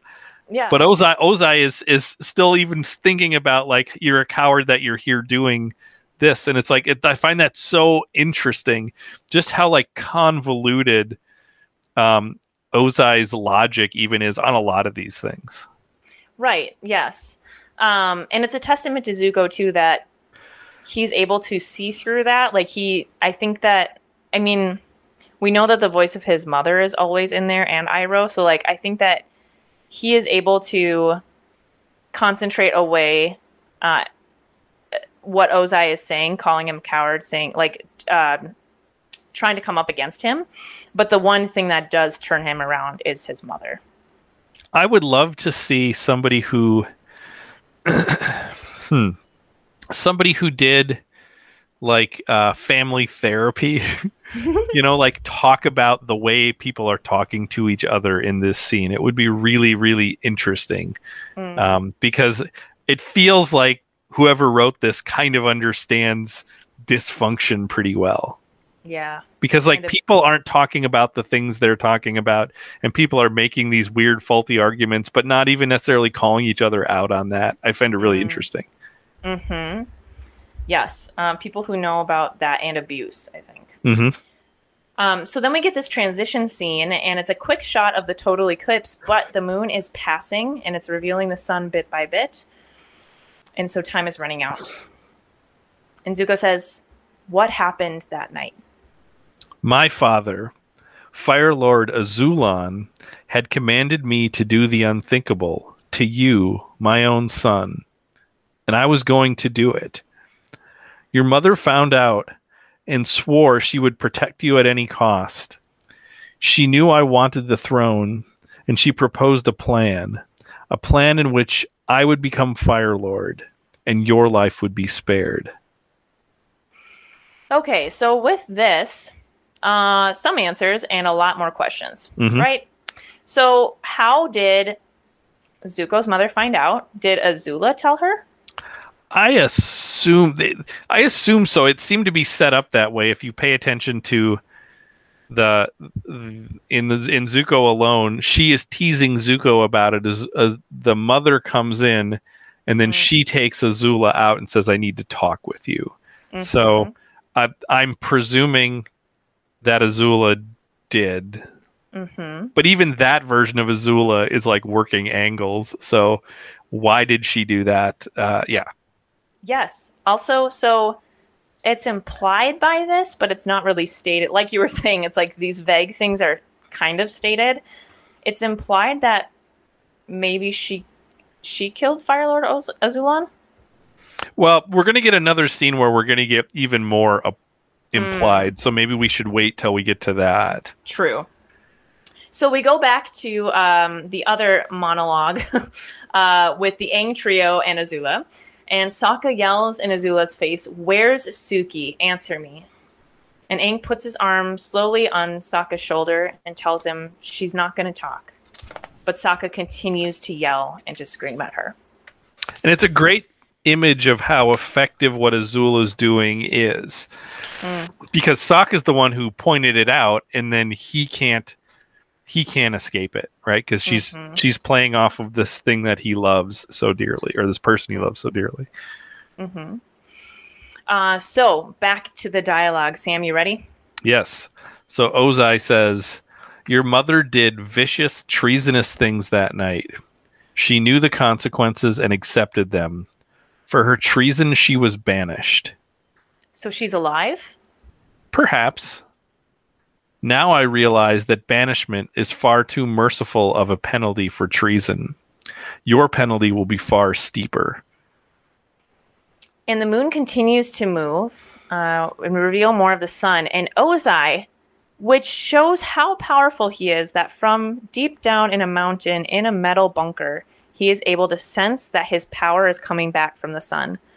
And a he leaps from the throne and in a split second shoots lightning straight at Zuko, who grabs the lightning bolt, holds it in his two hands, again in a second, uh, as the stream continues from Ozai to Zuko. And I thought this was very reminiscent of Palpatine scenes in Star Wars hmm and like the stream of the lightning coming between uh, two individuals on opposite sides of the room. Like that must have been in the back Oh, absolutely. yeah, that must have been what they were thinking about. Um, Zuko lifts his hands, uh, two fingers pointing out like a gun, and redirects the lightning stream at his father, who falls backward and rams into the Fire Nation banner behind him, which crumples burnt onto him. And the area around the throne is ablaze. And when we look through Ozai's eyes, we see that Zuko has fled. Okay. Okay, so- again, a lot going on. yeah. So let's start with with what is said here. So Ozai says your mother did vicious treasonous things that night. She knew the consequences and accepted them. For her treason she was banished. So it is definitely implied that she um I mean what would be I mean we know that Azulon dies so that she kills Azulon. But couple things to think about here. How reliable of a narrator is a Mm. monologuing Ozai at this point? Right? I mean, he is objectively a bad person uh, and a bad parent who's willing to uh, do almost anything to his son at this point. Um, and we see that he literally is willing to do almost anything to his son later in this scene. So I don't know that we can trust that this is true. Um, and let's even say, let's say it was as simple as the vicious, treacherous thing she did was she went in and killed Azulon. That still wouldn't make Ozai Fire Lord, though. There had to be Mm. something else because um, because Iroh was is the older brother and heir to the throne. So there's more machinations going on there that we don't necessarily aren't privy to, even if she did kill Azulon. Mm. I'm I presume she. d- It's not as simple as that. Um, I, I'm. I don't know. I mean, it, it could have been. It could have been that she. Um, she heard what, let's assume, Azula told her, and that she confronted Ozai, and Ozai laid out this plan for a power play for for the for the throne, and that she left. Mm. It could have been that, and that could be vicious and treacherous to Ozai to say, like, how could you abandon us? I mean, how could you abandon your emperor and your future emperor? I mean, there's there's lots of things like it's it's hard to know what. I mean, it there's definitely the same implication that she that she kills Azulon, but I don't know that we can trust anything that's being said here. I don't know that we can trust that she was banished. I don't know that we Mhm. can trust that she's still alive. I know for Zuko's sake, you want her to be still alive, but um, that would be really that would be a really interesting thing to confront or to encounter in these last you know nine episodes. What are your thoughts? Yeah. Well, yeah, I'm, I'm glad you mentioned the the fact that this is coming from Ozai, especially when we're thinking about what he says after that. He says, "Now I realize the banishment is far too merciful a penalty for treason. Your penalty will be far steeper." So he's equating what Zuko is doing here to the vicious, treasonous things that Ursa did uh, to Azulon or to the Fire Nation. And if that's the case, if it's a similar amount of treason, like Zuko didn't kill anyone, you know, like he, he didn't, you know, like, it- Mhm. mm, so I, I'm curious. Maybe it's just Ozai. I mean, who knows? Like, it is probably just Ozai talking, right? Like, yeah, let's assume she was banished though. Who banished her? Azulon Right. would be dead, right? yeah, We're assuming so. Does that mean Ozai banished her for treason? right. And it's like, who But like, somebody? let's get our heads around that. If she did something to help him take the throne, and then he banishes her, like, I I don't know what to make of this. Right. And um and the person who stands who potentially stood the most to gain from Azulon leaving, I mean, other than obviously Zuko for having his life, but like Ozai wants the throne. Mhm. So is it something where he made his wife a scapegoat uh and you know for Mhm. for his gain uh and made up this story around it like the only people that really seem to know more of the story are Ozai and Azula, and neither of them are very trustworthy. right, and we don't know what Azula knows. Yeah. She was like six. Well, and why would he tell her the truth about what happened? Right. Right. I think Ozai's the only person who knows. Actually, I think Ozai and potentially Iroh, because Iroh Mm. seems like somebody who knows stuff. Mm, mhm. So that's all that I can. I mean, I I would I would venture to say those are the only two people who know at this point. it makes me wish that there was an entire episode about what happened, but I also really appreciate that the writers have slowly revealed it bit by bit over like 30 episodes. Mhm. that like we're only getting glimpses of this one scene. Uh, that's like all in sepia tone. And, Like it's building out bit by and I hope that by the end we get it more fleshed out, or at least It seems like some avatar lore somewhere. It, there's answers for us. it seems like because they keep coming back to this and this seems like a central uh motivational point for Zuko. It would be weird to not have this mystery answered or resolved. Mm. in the same way it would be weird if at this point there was nothing more about Suki if she just like oh yeah we're just we're done talking about that. Because again for Sokka that seems like a central thing. In the same way it would be weird if like Aang and Katara and whatever that relationship is going to be if they just decided yeah let's we're not going to address that anymore it's like well that would be weird because you you sure seem to invest a lot in this as kind of a, a central motivating point Mm-hmm. so I feel like those are histories we're going to know. I don't know that we'll ever learn much more about Iroh backstory. I would love it, but I don't know if we're going to learn more about that. Um, except for his White Lotus connection. That seems like the only thing we necessarily need to know more about. But that's maybe more about White Lotus than it is about Iroh. Right, right, for sure. So then the second part of the scene is um, lightning, uh, and Zuko is able to redirect lightning, which he hadn't have he wasn't able to do uh, successfully during Iroh's training with him in season two. Although Thoughts? he en- he ends that episode up on the mountain screaming at the lightning to attack him. So we don't know what we don't know what happened there, or if it's Mhm. the kind of thing where he knew the technique in theory from Iroh, but this is the first time he's actually been able to to try it, and in the moment he turns out he was able to do it. Uh, it's also Yeah. the first time we've seen Ozai use lightning, right? Mm. Yes, I mean, we've seen. Azula do it, but I don't know that we've ever seen Ozai do it. I don't think we've ever seen him bend, have we? Like anything? Uh, I think in the Agni Kai, like oh, true. weird flashbacks, we, I mean, he bends there. Yeah. Um, I love this episode because it is really pretty Iroh centric without having, I mean, spoiler, but without having any Iroh dialogue in it. Mhm. It's like in the background of all this Ozai and Zuko conflict is Iroh's beliefs, like his philosophy and also his training. And so I went back to season two and found what Iroh said to Zuko when he was teaching him on how to redirect lightning, which was something that Iroh had discovered on his own, right? He was like, even Azula doesn't know how to do this. This is my thing. So he says, Waterbenders deal with the flow of energy. A waterbender lets their defense become their offense, turning their opponent's energy against them. I learned a way to do this with lightning. And Zuko says, You can teach me to redirect lightning.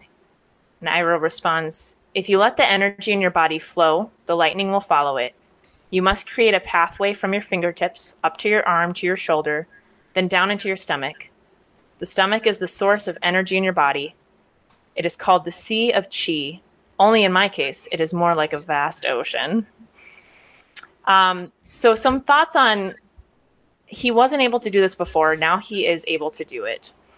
To me, the description that uh, that Iroh was giving seems very similar to the balance that Aang is trying to reach for to get into the Avatar state, right? Like opening up the chakras, uh, unclogging your body, like having this stream of energy, this like cleansing through your body. Um, otherwise, I'm trying to think of like what other, what else could have brought him from not being able to do this last season to now being able to. What do you think? I, I mean, I, I honestly think he, I don't know that he ever was able to try it. Mm, Because Iroh said, I mean, if we keep going with that scene, he's like, okay, shoot lightning at me. And Iroh's like, I'm not going to shoot lightning at you. So I don't know that we knew he couldn't. Iroh maybe Mm. sensed there's no way you're going to be necessarily ready. Sure. Yes, Um, he couldn't. He couldn't produce lightning. That right. was the. That's the thing yes, he couldn't okay. do. Yeah. Yep. Yep.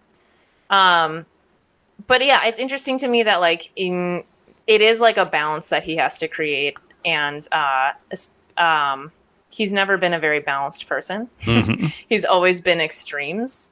And so now we have a moment when he's faced with his father who is experiencing extremes of like anger, extremes of like hatred towards his son, and then to be able to respond in moderate in in balance is like I think one of the biggest moments of growth we can see in Zuko so far. Yeah, because I mean, he would. He seems not driven. It's funny because it's such an emotional scene, but he seems not driven by emotion here. Mm. Because like Yeah. he, this, you know, like like he seems to like he is, um, he is speaking pretty clearly and pretty simply to his father, and his father seems like this huge well of emotion and it's you know and it's lashing out and these types of things. But zuko is just like no i'm not going to do that. This is this is my destiny. Here's what i'm going to do. And he's ready to just walk away. And i think the ability to walk away shows that he's not overrun uh, and not caught up in the waves of emotion of that moment. Mm-hmm. I also like the imagery of the Fire Nation banner falling down and crumbling and burning. I feel like, yeah, that seems prophetic. well and it, it also is interesting that it's like they have faced off once before in the agni Mm. kai uh, and clearly ozai won that um, this sure seems like zuko won this encounter Yeah. Oh, what if Ozai got a scar from it? Oh, that'd be rad. I don't think that happened, but right? that would be cool. No, but it would be. Okay, so then we go back with the trio, and Azula says, "Oh, sounds like firebending's back on." And with her arms still in the earth chains on the wall, she kicks her feet and uh, like strikes lightning balls at Sokka from her feet. And the three friends are able to evade her attack, and sh- uh, but she breaks out of her bonds anyway. And she says, Dad's all the way up at the end of the hall, then down a secret stairway on the left. I'm sure he'd be more than happy to see you now. And she sprints away into the darkness. And Sokka's frustrated. He admits that he was duped, but Aang and Toph say it wasn't his fault, that Azula was ready and had it planned out. Aang says he can still face the Fire Lord, but Sokka disagrees. And Aang says, I'm ready. I came here with a job to do, and everyone is counting on me. And Toph says, The Fire Lord knew we were coming. We thought we had surprise on our side, but we didn't. It just wasn't our day. And they agree to help their friends. And Sokka says that Aang will have to uh, have another chance, another day to fight the Fire Lord. I really like that moment because there is this sense in stories like this that there is this this is your one this is the one opportunity this is the last stand. And um, life is not particularly like that. Life is not Mm, hopefully not particularly dominated by one moment, you know, one choice, one opportunity, but that uh, it feels like it in the moment, but there is this sense that there will be another day. Um, and that, that it's, it's, it's an interesting like repeat of the scene from beginning of the beginning of this episode where they're all sitting around kind of weighing what does the fire nation know what what have we risked and what will we continue to risk? And now it's like they're turning back on the idea of well we have all of these other people who are at risk right now because now that the eclipse is over the fire nation is ready to strike back. So it's there's this shift in um, what their priorities are I think it also pairs well with uh, the first episode of this two-parter when we have Sokka's growth and how the advice given to Aang now by Sokka and Toph is what Aang gave to Sokka, right? Like, public speaking isn't everyone's thing. Like, it's actually really hard, and this isn't the only time that you can prove yourself. Like, there's another day, you know, or there's Oh, another absolutely. time. And it's like now, now Aang needs that advice too. It, there's another day. There's another time. So then outside the palace, Hakoda and Bato are questioning their next steps as the eclipse finally comes to an end. And from behind the palace, we see a half a dozen of the Mechanist's military balloons rise up into the sky, but they have Fire Nation insignias and firebenders on board each of them. And the Mechanist says, My own invention. Oh, this is terrible. And I was like, come on, duh. Like we we knew this was gonna happen, right, Sam? Well, not only that, they were they've been fighting against these tanks that he invented. So it's not like this is even the first time today they've been attacked by his own inventions. There was a part of me that was like, all right, Mechanist, this isn't about you. Like Right. this doesn't need to be your your trauma. uh, but the, behind the balloons, then we see a half a dozen giant airships also rise up, and they're So- just mammoths. So these are more like like blimps. Yeah, Yeah. yeah. Airship makes it sound like sleek. These are huge things in the Yeah. sky. Yeah, they're they're bigger than the the the hot air balloons. And um, so what's interesting about this is these were clearly we assume not created by the mechanist because Mm. the the hot air balloon was the big invention. Uh, but I presume this was a, an advancement of the technology he created. They took those ideas and said, "Okay, now let's maximize this and build these bigger dirigibles." Hmm. Um. So then the Aang trio with uh, Momo on top of Appa, they fly towards Hakoda, Bato, and Katara. And they're silent and they're sensing this doom with the oncoming offensive. They see these, we're going to call them blimps. Mhm. Blimps from now on. We see the blimps and the balloons. And as Appa lands, Sokka jumps off and tells his family that it was all a trap and that Azula had plotted out every single move. And Sokka says that they have to retreat to the beach, to the submarines. And Aang responds, They've got air power, but so do I. I'm going to do what I can to slow them down. And Katara climbs onto Appa to help, and the rest of the soldiers, led by Sokka, retreat then towards the beach, towards the submarines. Now, what's interesting is there is. Um, I'm always interested in stories where the most like valiant thing you can do is retreat.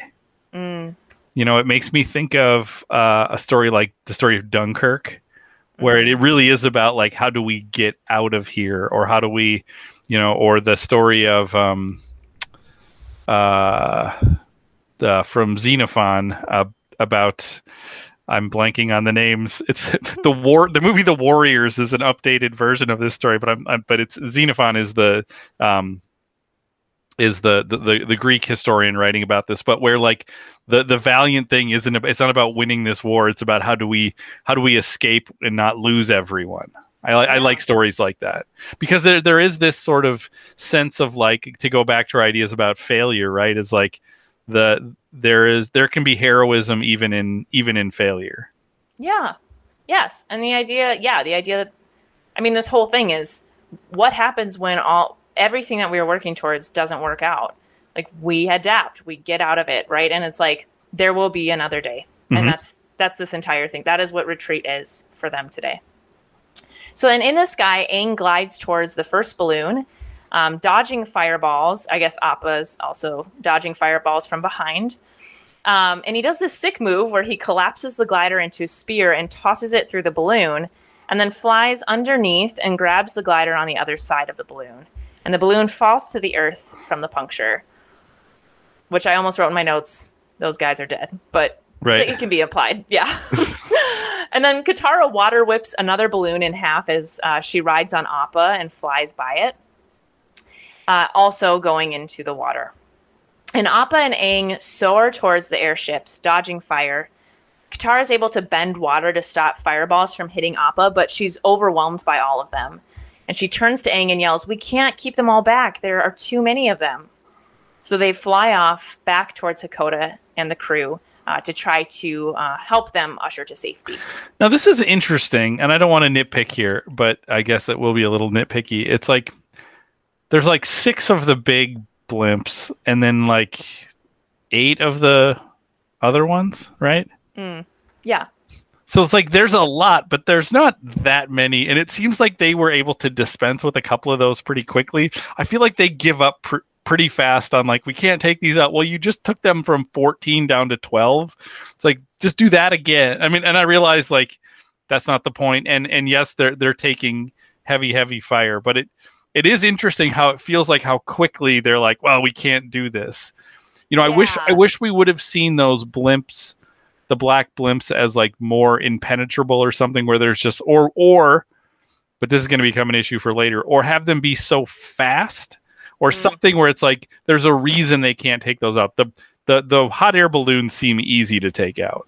Yeah, especially when they so effortlessly did that. Like it, the way that they took down the balloons were was super cool. So it's Mhm. like yeah, the continuity there. It's like they are they are too quickly uh, adopting the spirit of defeat. right and and um they're so fast and maneuverable and the air sh- the the fire nation airships aren't Yeah. like they're they're hot air balloons and blimps like you can't turn those things on a dime and they're on appa or on a glider it just feels like oh i think we could take take out more of that agreed. Agreed. it's Yeah. also interesting in hindsight isn't it interesting that you have the mechanist and there's all these things that he made why is teo not flying in this episode Oh. Yeah. Oh, I know why. Because they don't have the gliders only work with the special air shot up around the thing. I was gonna say that's right. He can't just fly. Oh. Never mind. I forgot about that too. Yeah, like up in the Yeah. temple, in the air Yeah. temple. Yeah, Yep. yeah. No, you're right. That is Yep. just about those drafts. That's right. We did need more Teo in this episode, though. Yeah. I'm just gonna say. So then we get back in the palace grounds and we see Zuko racing to the prison and through its hallways. And he reaches Iroh's cell and says, Uncle? But no one is there. The bars are basically entirely gone. They're like broken, bent in half. And the the terrible guard from before lays unconscious on the floor. And Zuko shakes awake the guard frantically, asking where his uncle is. And the guard said, He's gone. He's busted himself out. I've never seen anything like it. He was a one man army. You go, Iroh.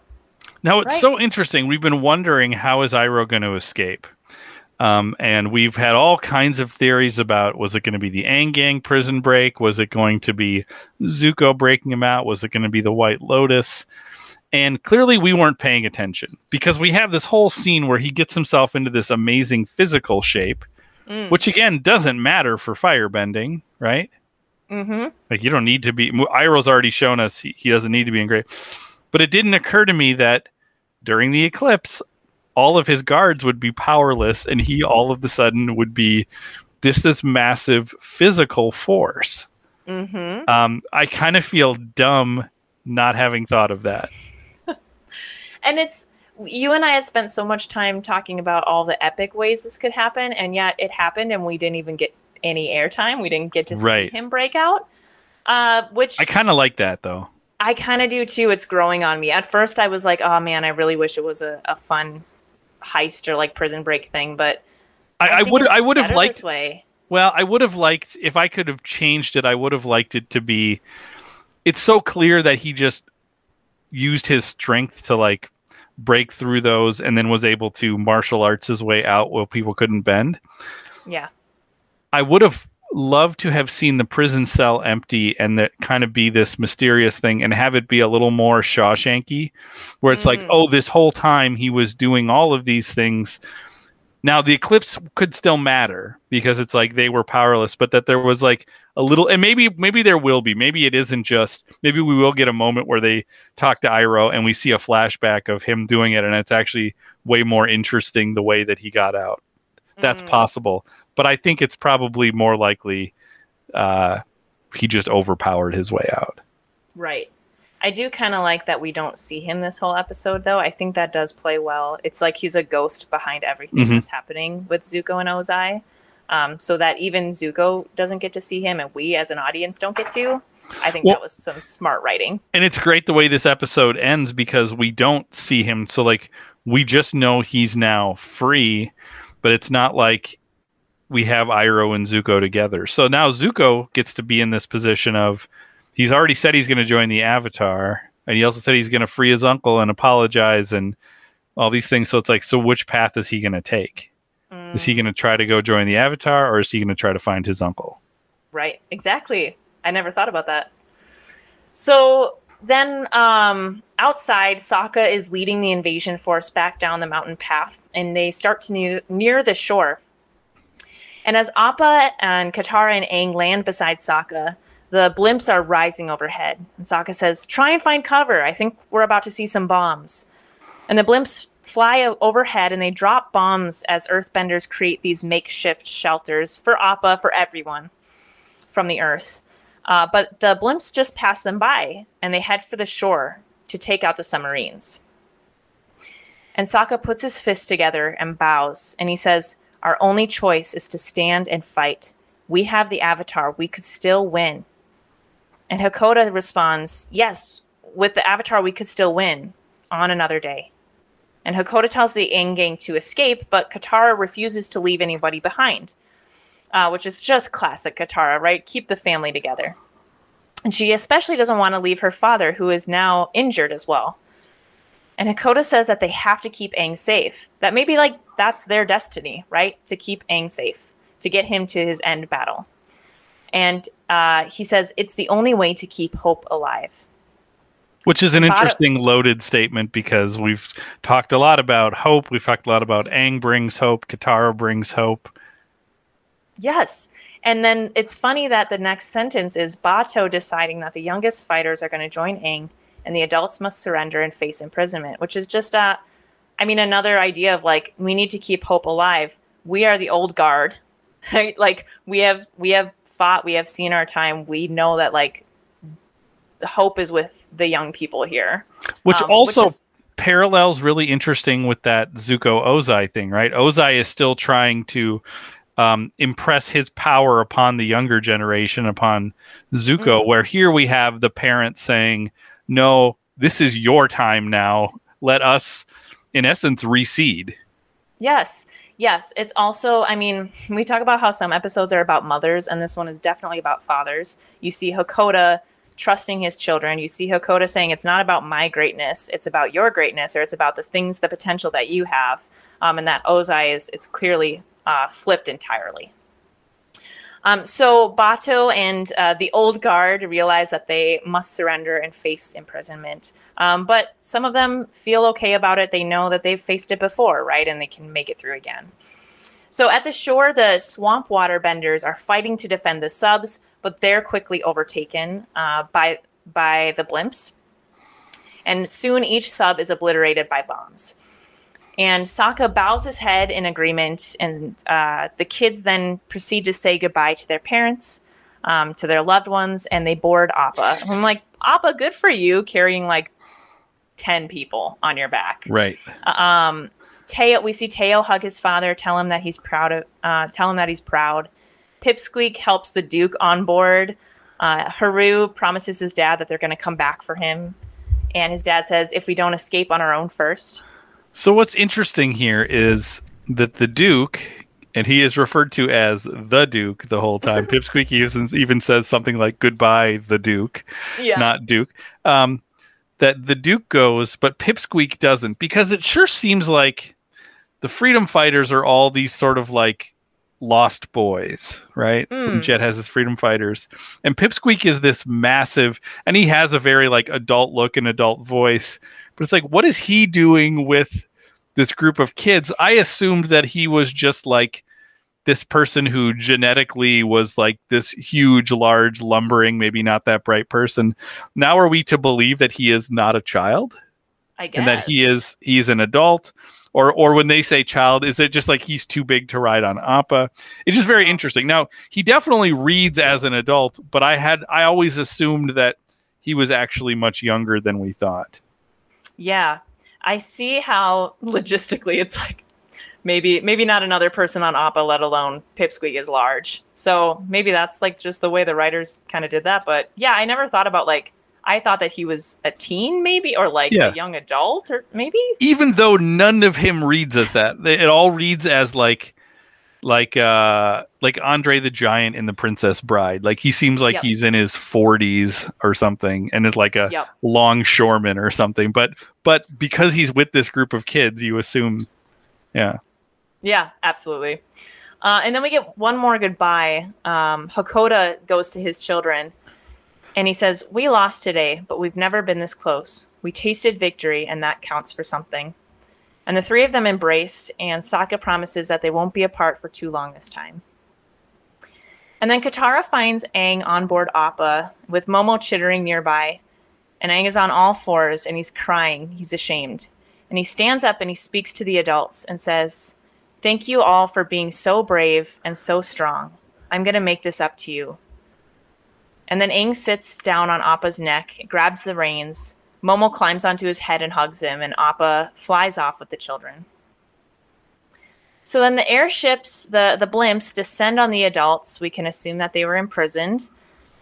And we see Azula directing a pilot inside one of the blimps not to go after Aang. She says, They're too fast. Besides, it doesn't matter. They'll be back.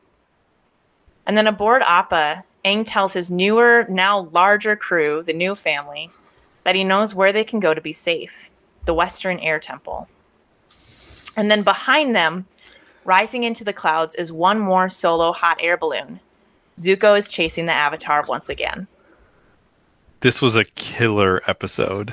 Mm, that last scene is so good. Well, and what we get is we get this reshuffling of the deck. I didn't think at this point we would expand the family that much. And if we did, I thought, well, maybe there'll be one other person. Like I was thinking, oh, well, maybe like Zuko or Iroh will be part of this crew somehow. Um, and we do get this sense that in some way Zuko is going to join them. But we also get all of these other characters that we knew. So we get Teo, the Duke, and Haru also as part of this. So it's like it's fun to imagine the different combinations of characters we can have because because um, I doubt that there will be episodes where we have all seven or eight of them going and doing the same thing.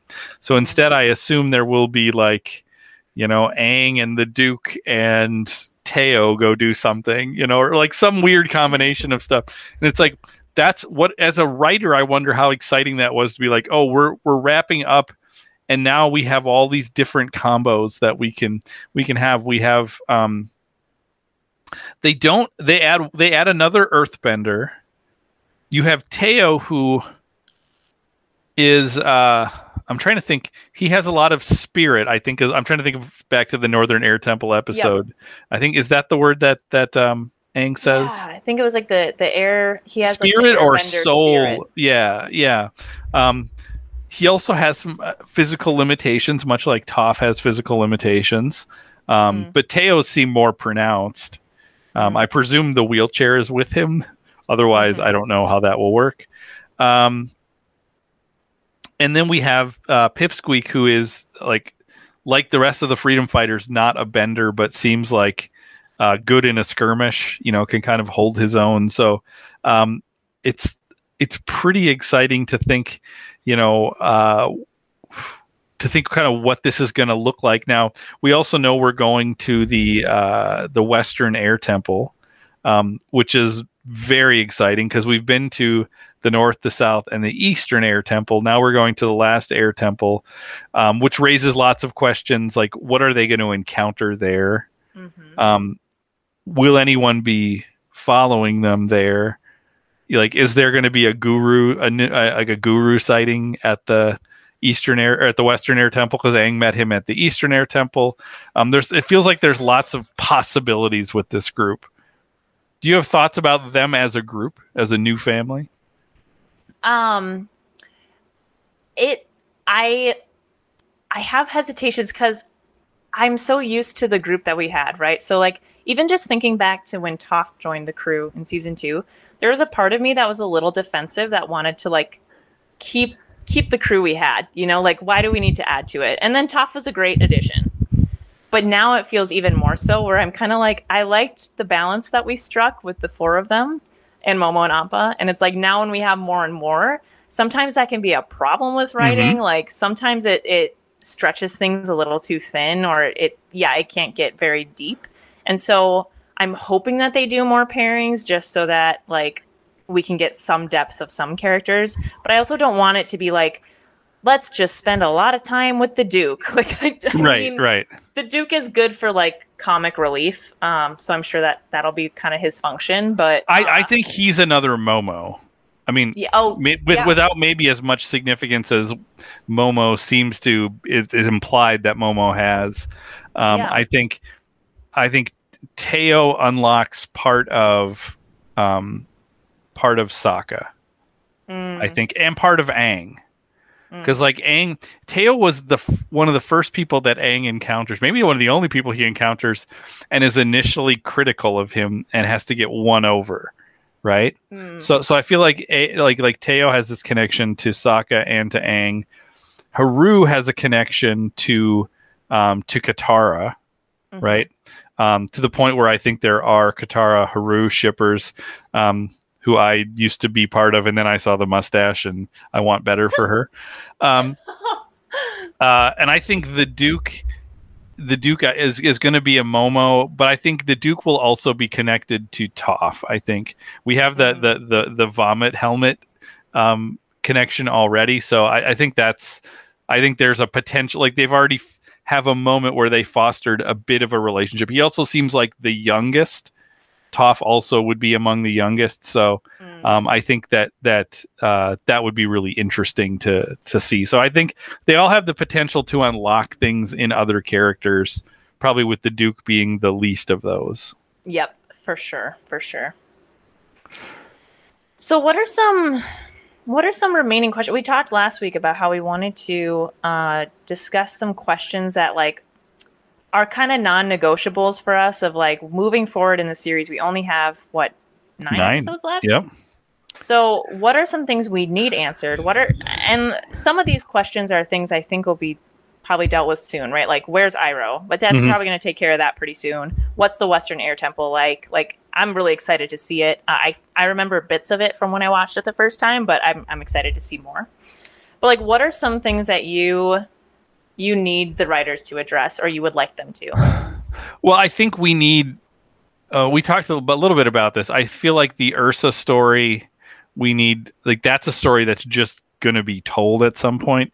For all we know, maybe Ursa. I mean, this opened the door up to Ursa's still alive, which would be crazy to think about. Um, Mm. I don't know that we're going to get that, but but I think that that story needs to be explained. The White Lotus needs to be explained, um, and they have so moved away from it. If it had it not been for the Sokka's Master episode, which is the only White Lotus mentioned in this season, I would have bought. Maybe that's just something we're not going to learn more about. And it was this group that Iroh is somehow part of, but it's just this. There's this this kind of mythology about it, and we're not going to learn more. But because we know Piandao is part of it, and like Sokka now has this this tile, this White Lotus tile that I assume like I seem like they're going to be a major part of the end game of this episode. Um, Mm. Suki, you know, again, she came up this episode. That's one that we have to encounter at some point. Although, um, I'm really curious. Uh, like, Azula strikes me as somebody who doesn't leave prisoners. yeah. Like, I mean, I feel weird saying like she seems like somebody who would have just killed people.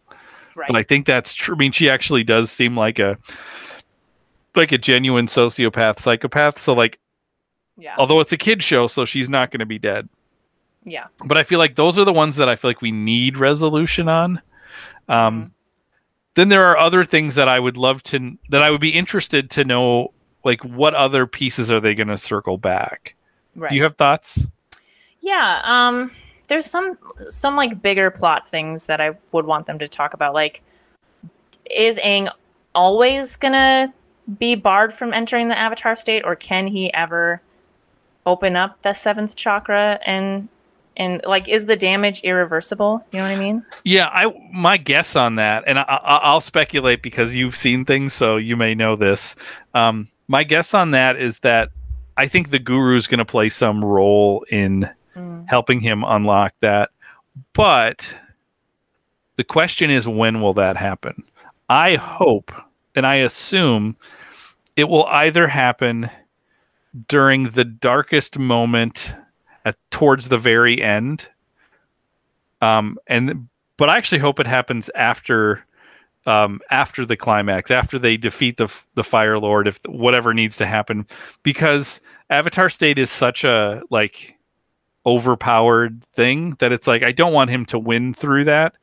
I could see them doing it saying like he can't he can only win if he can unlock it and he can't unlock it until the very last moment. I would far prefer they found a way as a group and as a team to to do this without the avatar state but ha- have it being permanent i can't imagine because it seems like the avatar state is this thing that might have deeper meaning because it Mhm. also seems like his bridge into the spirit world yeah.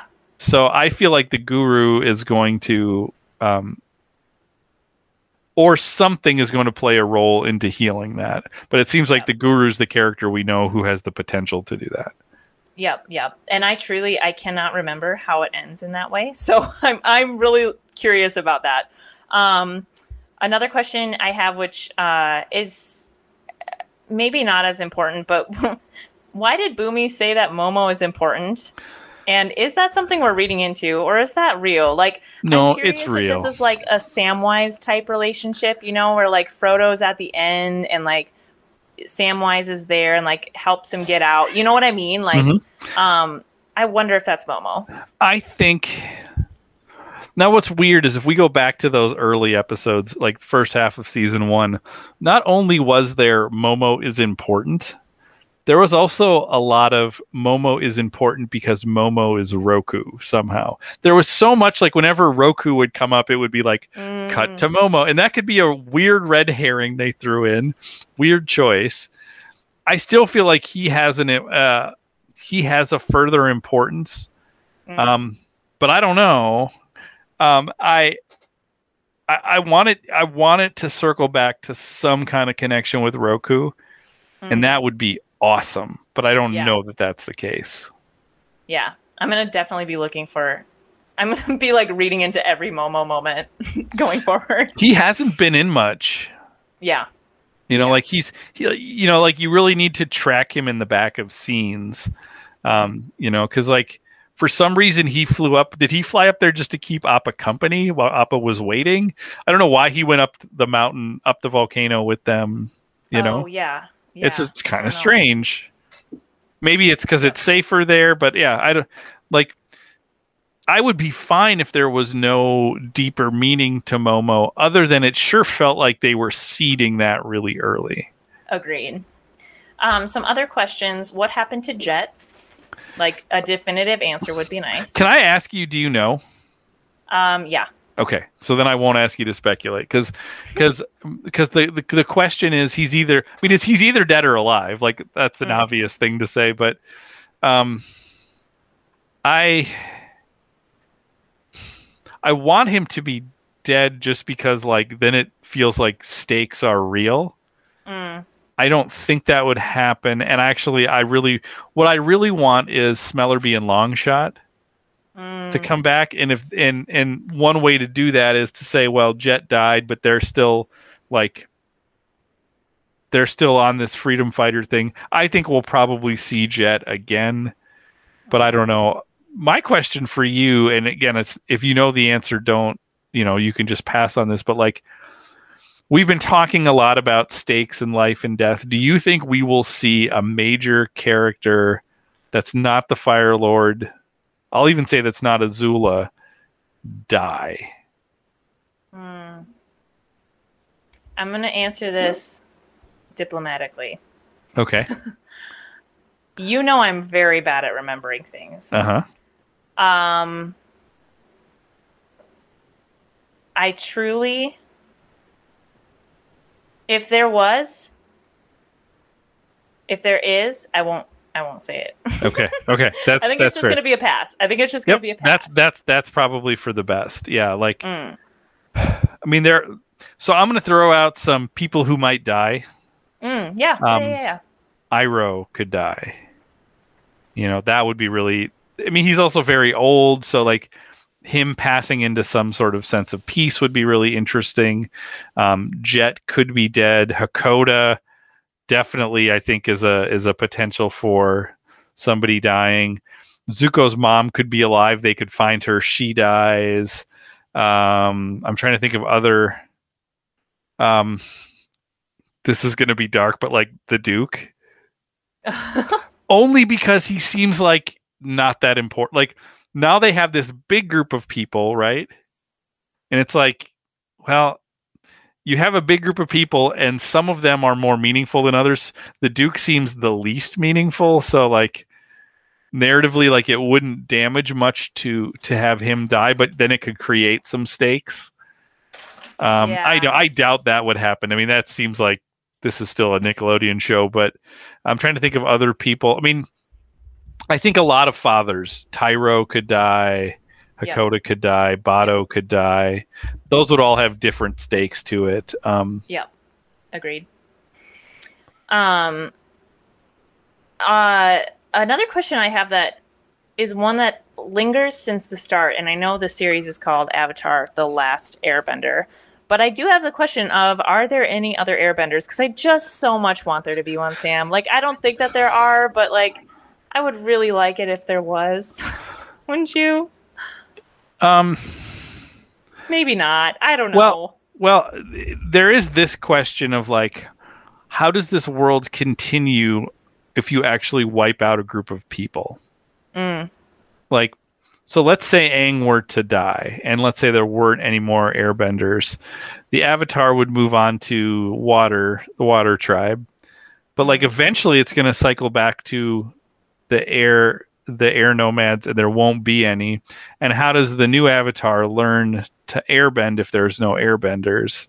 yeah. So, Yep.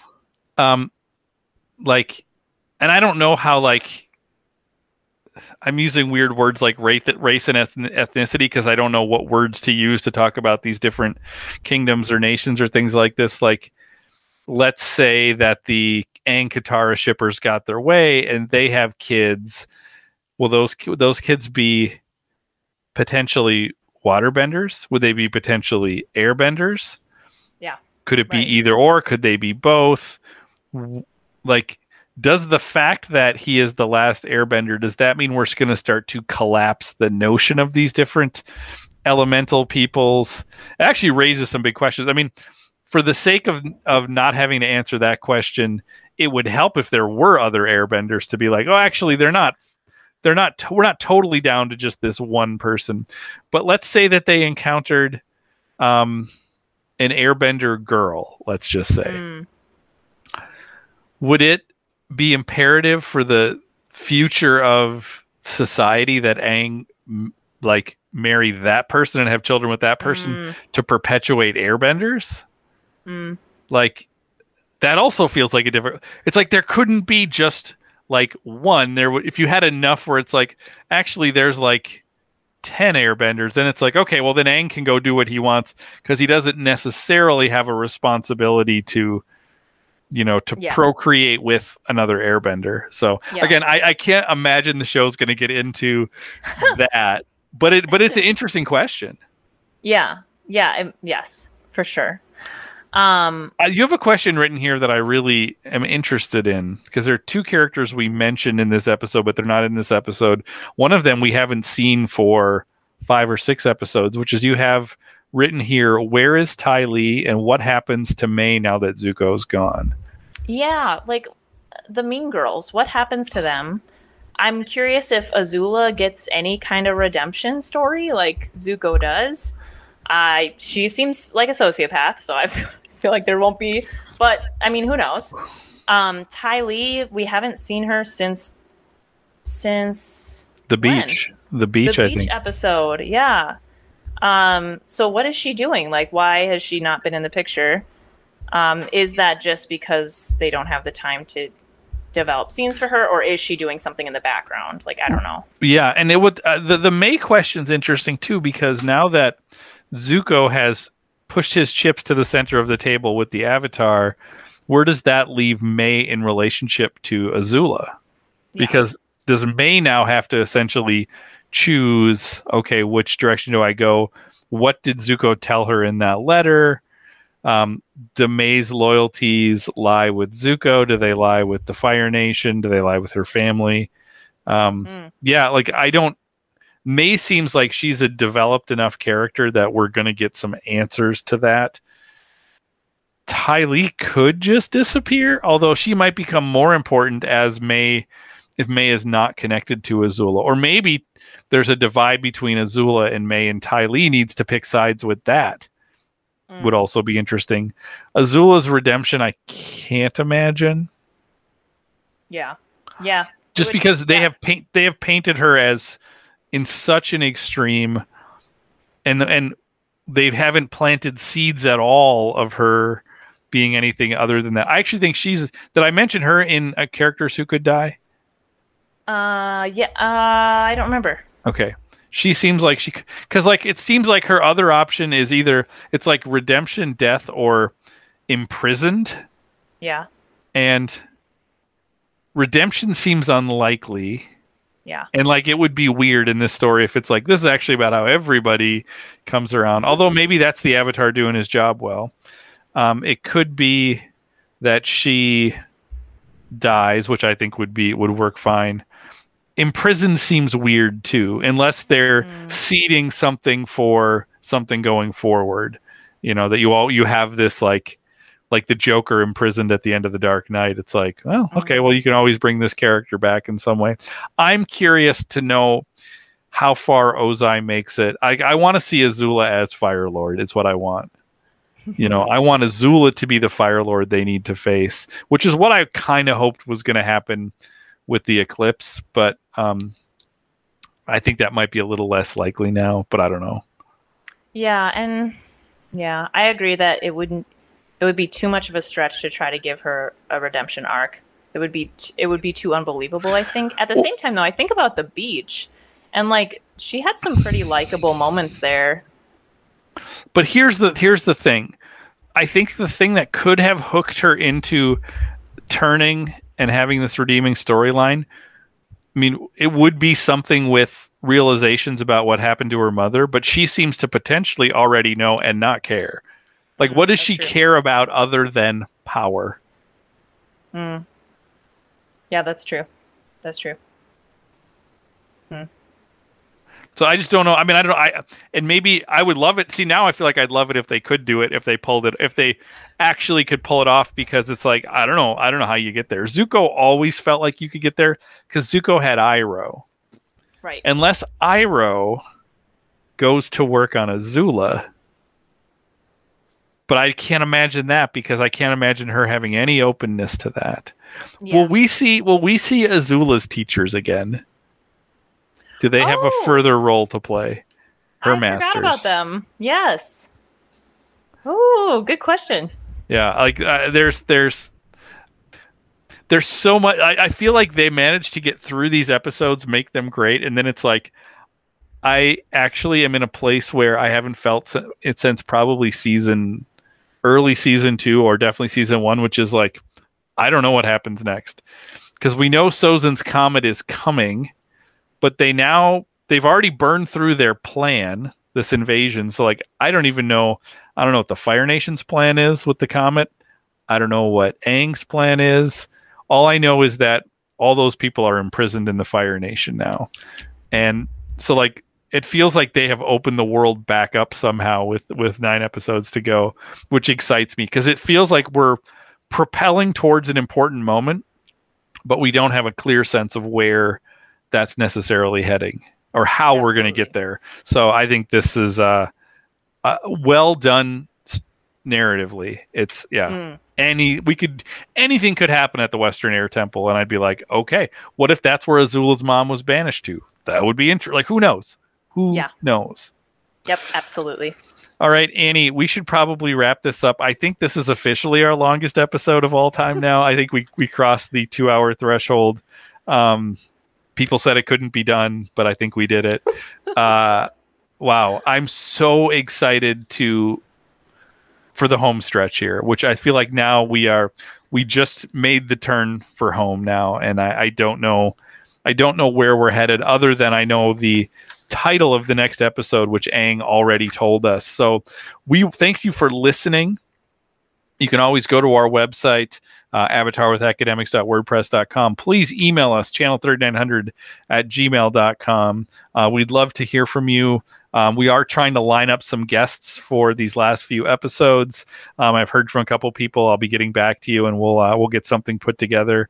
That is all the time that we have. We will be back next week with Book Three, Fire, Chapter Twelve. The Western Air Temple.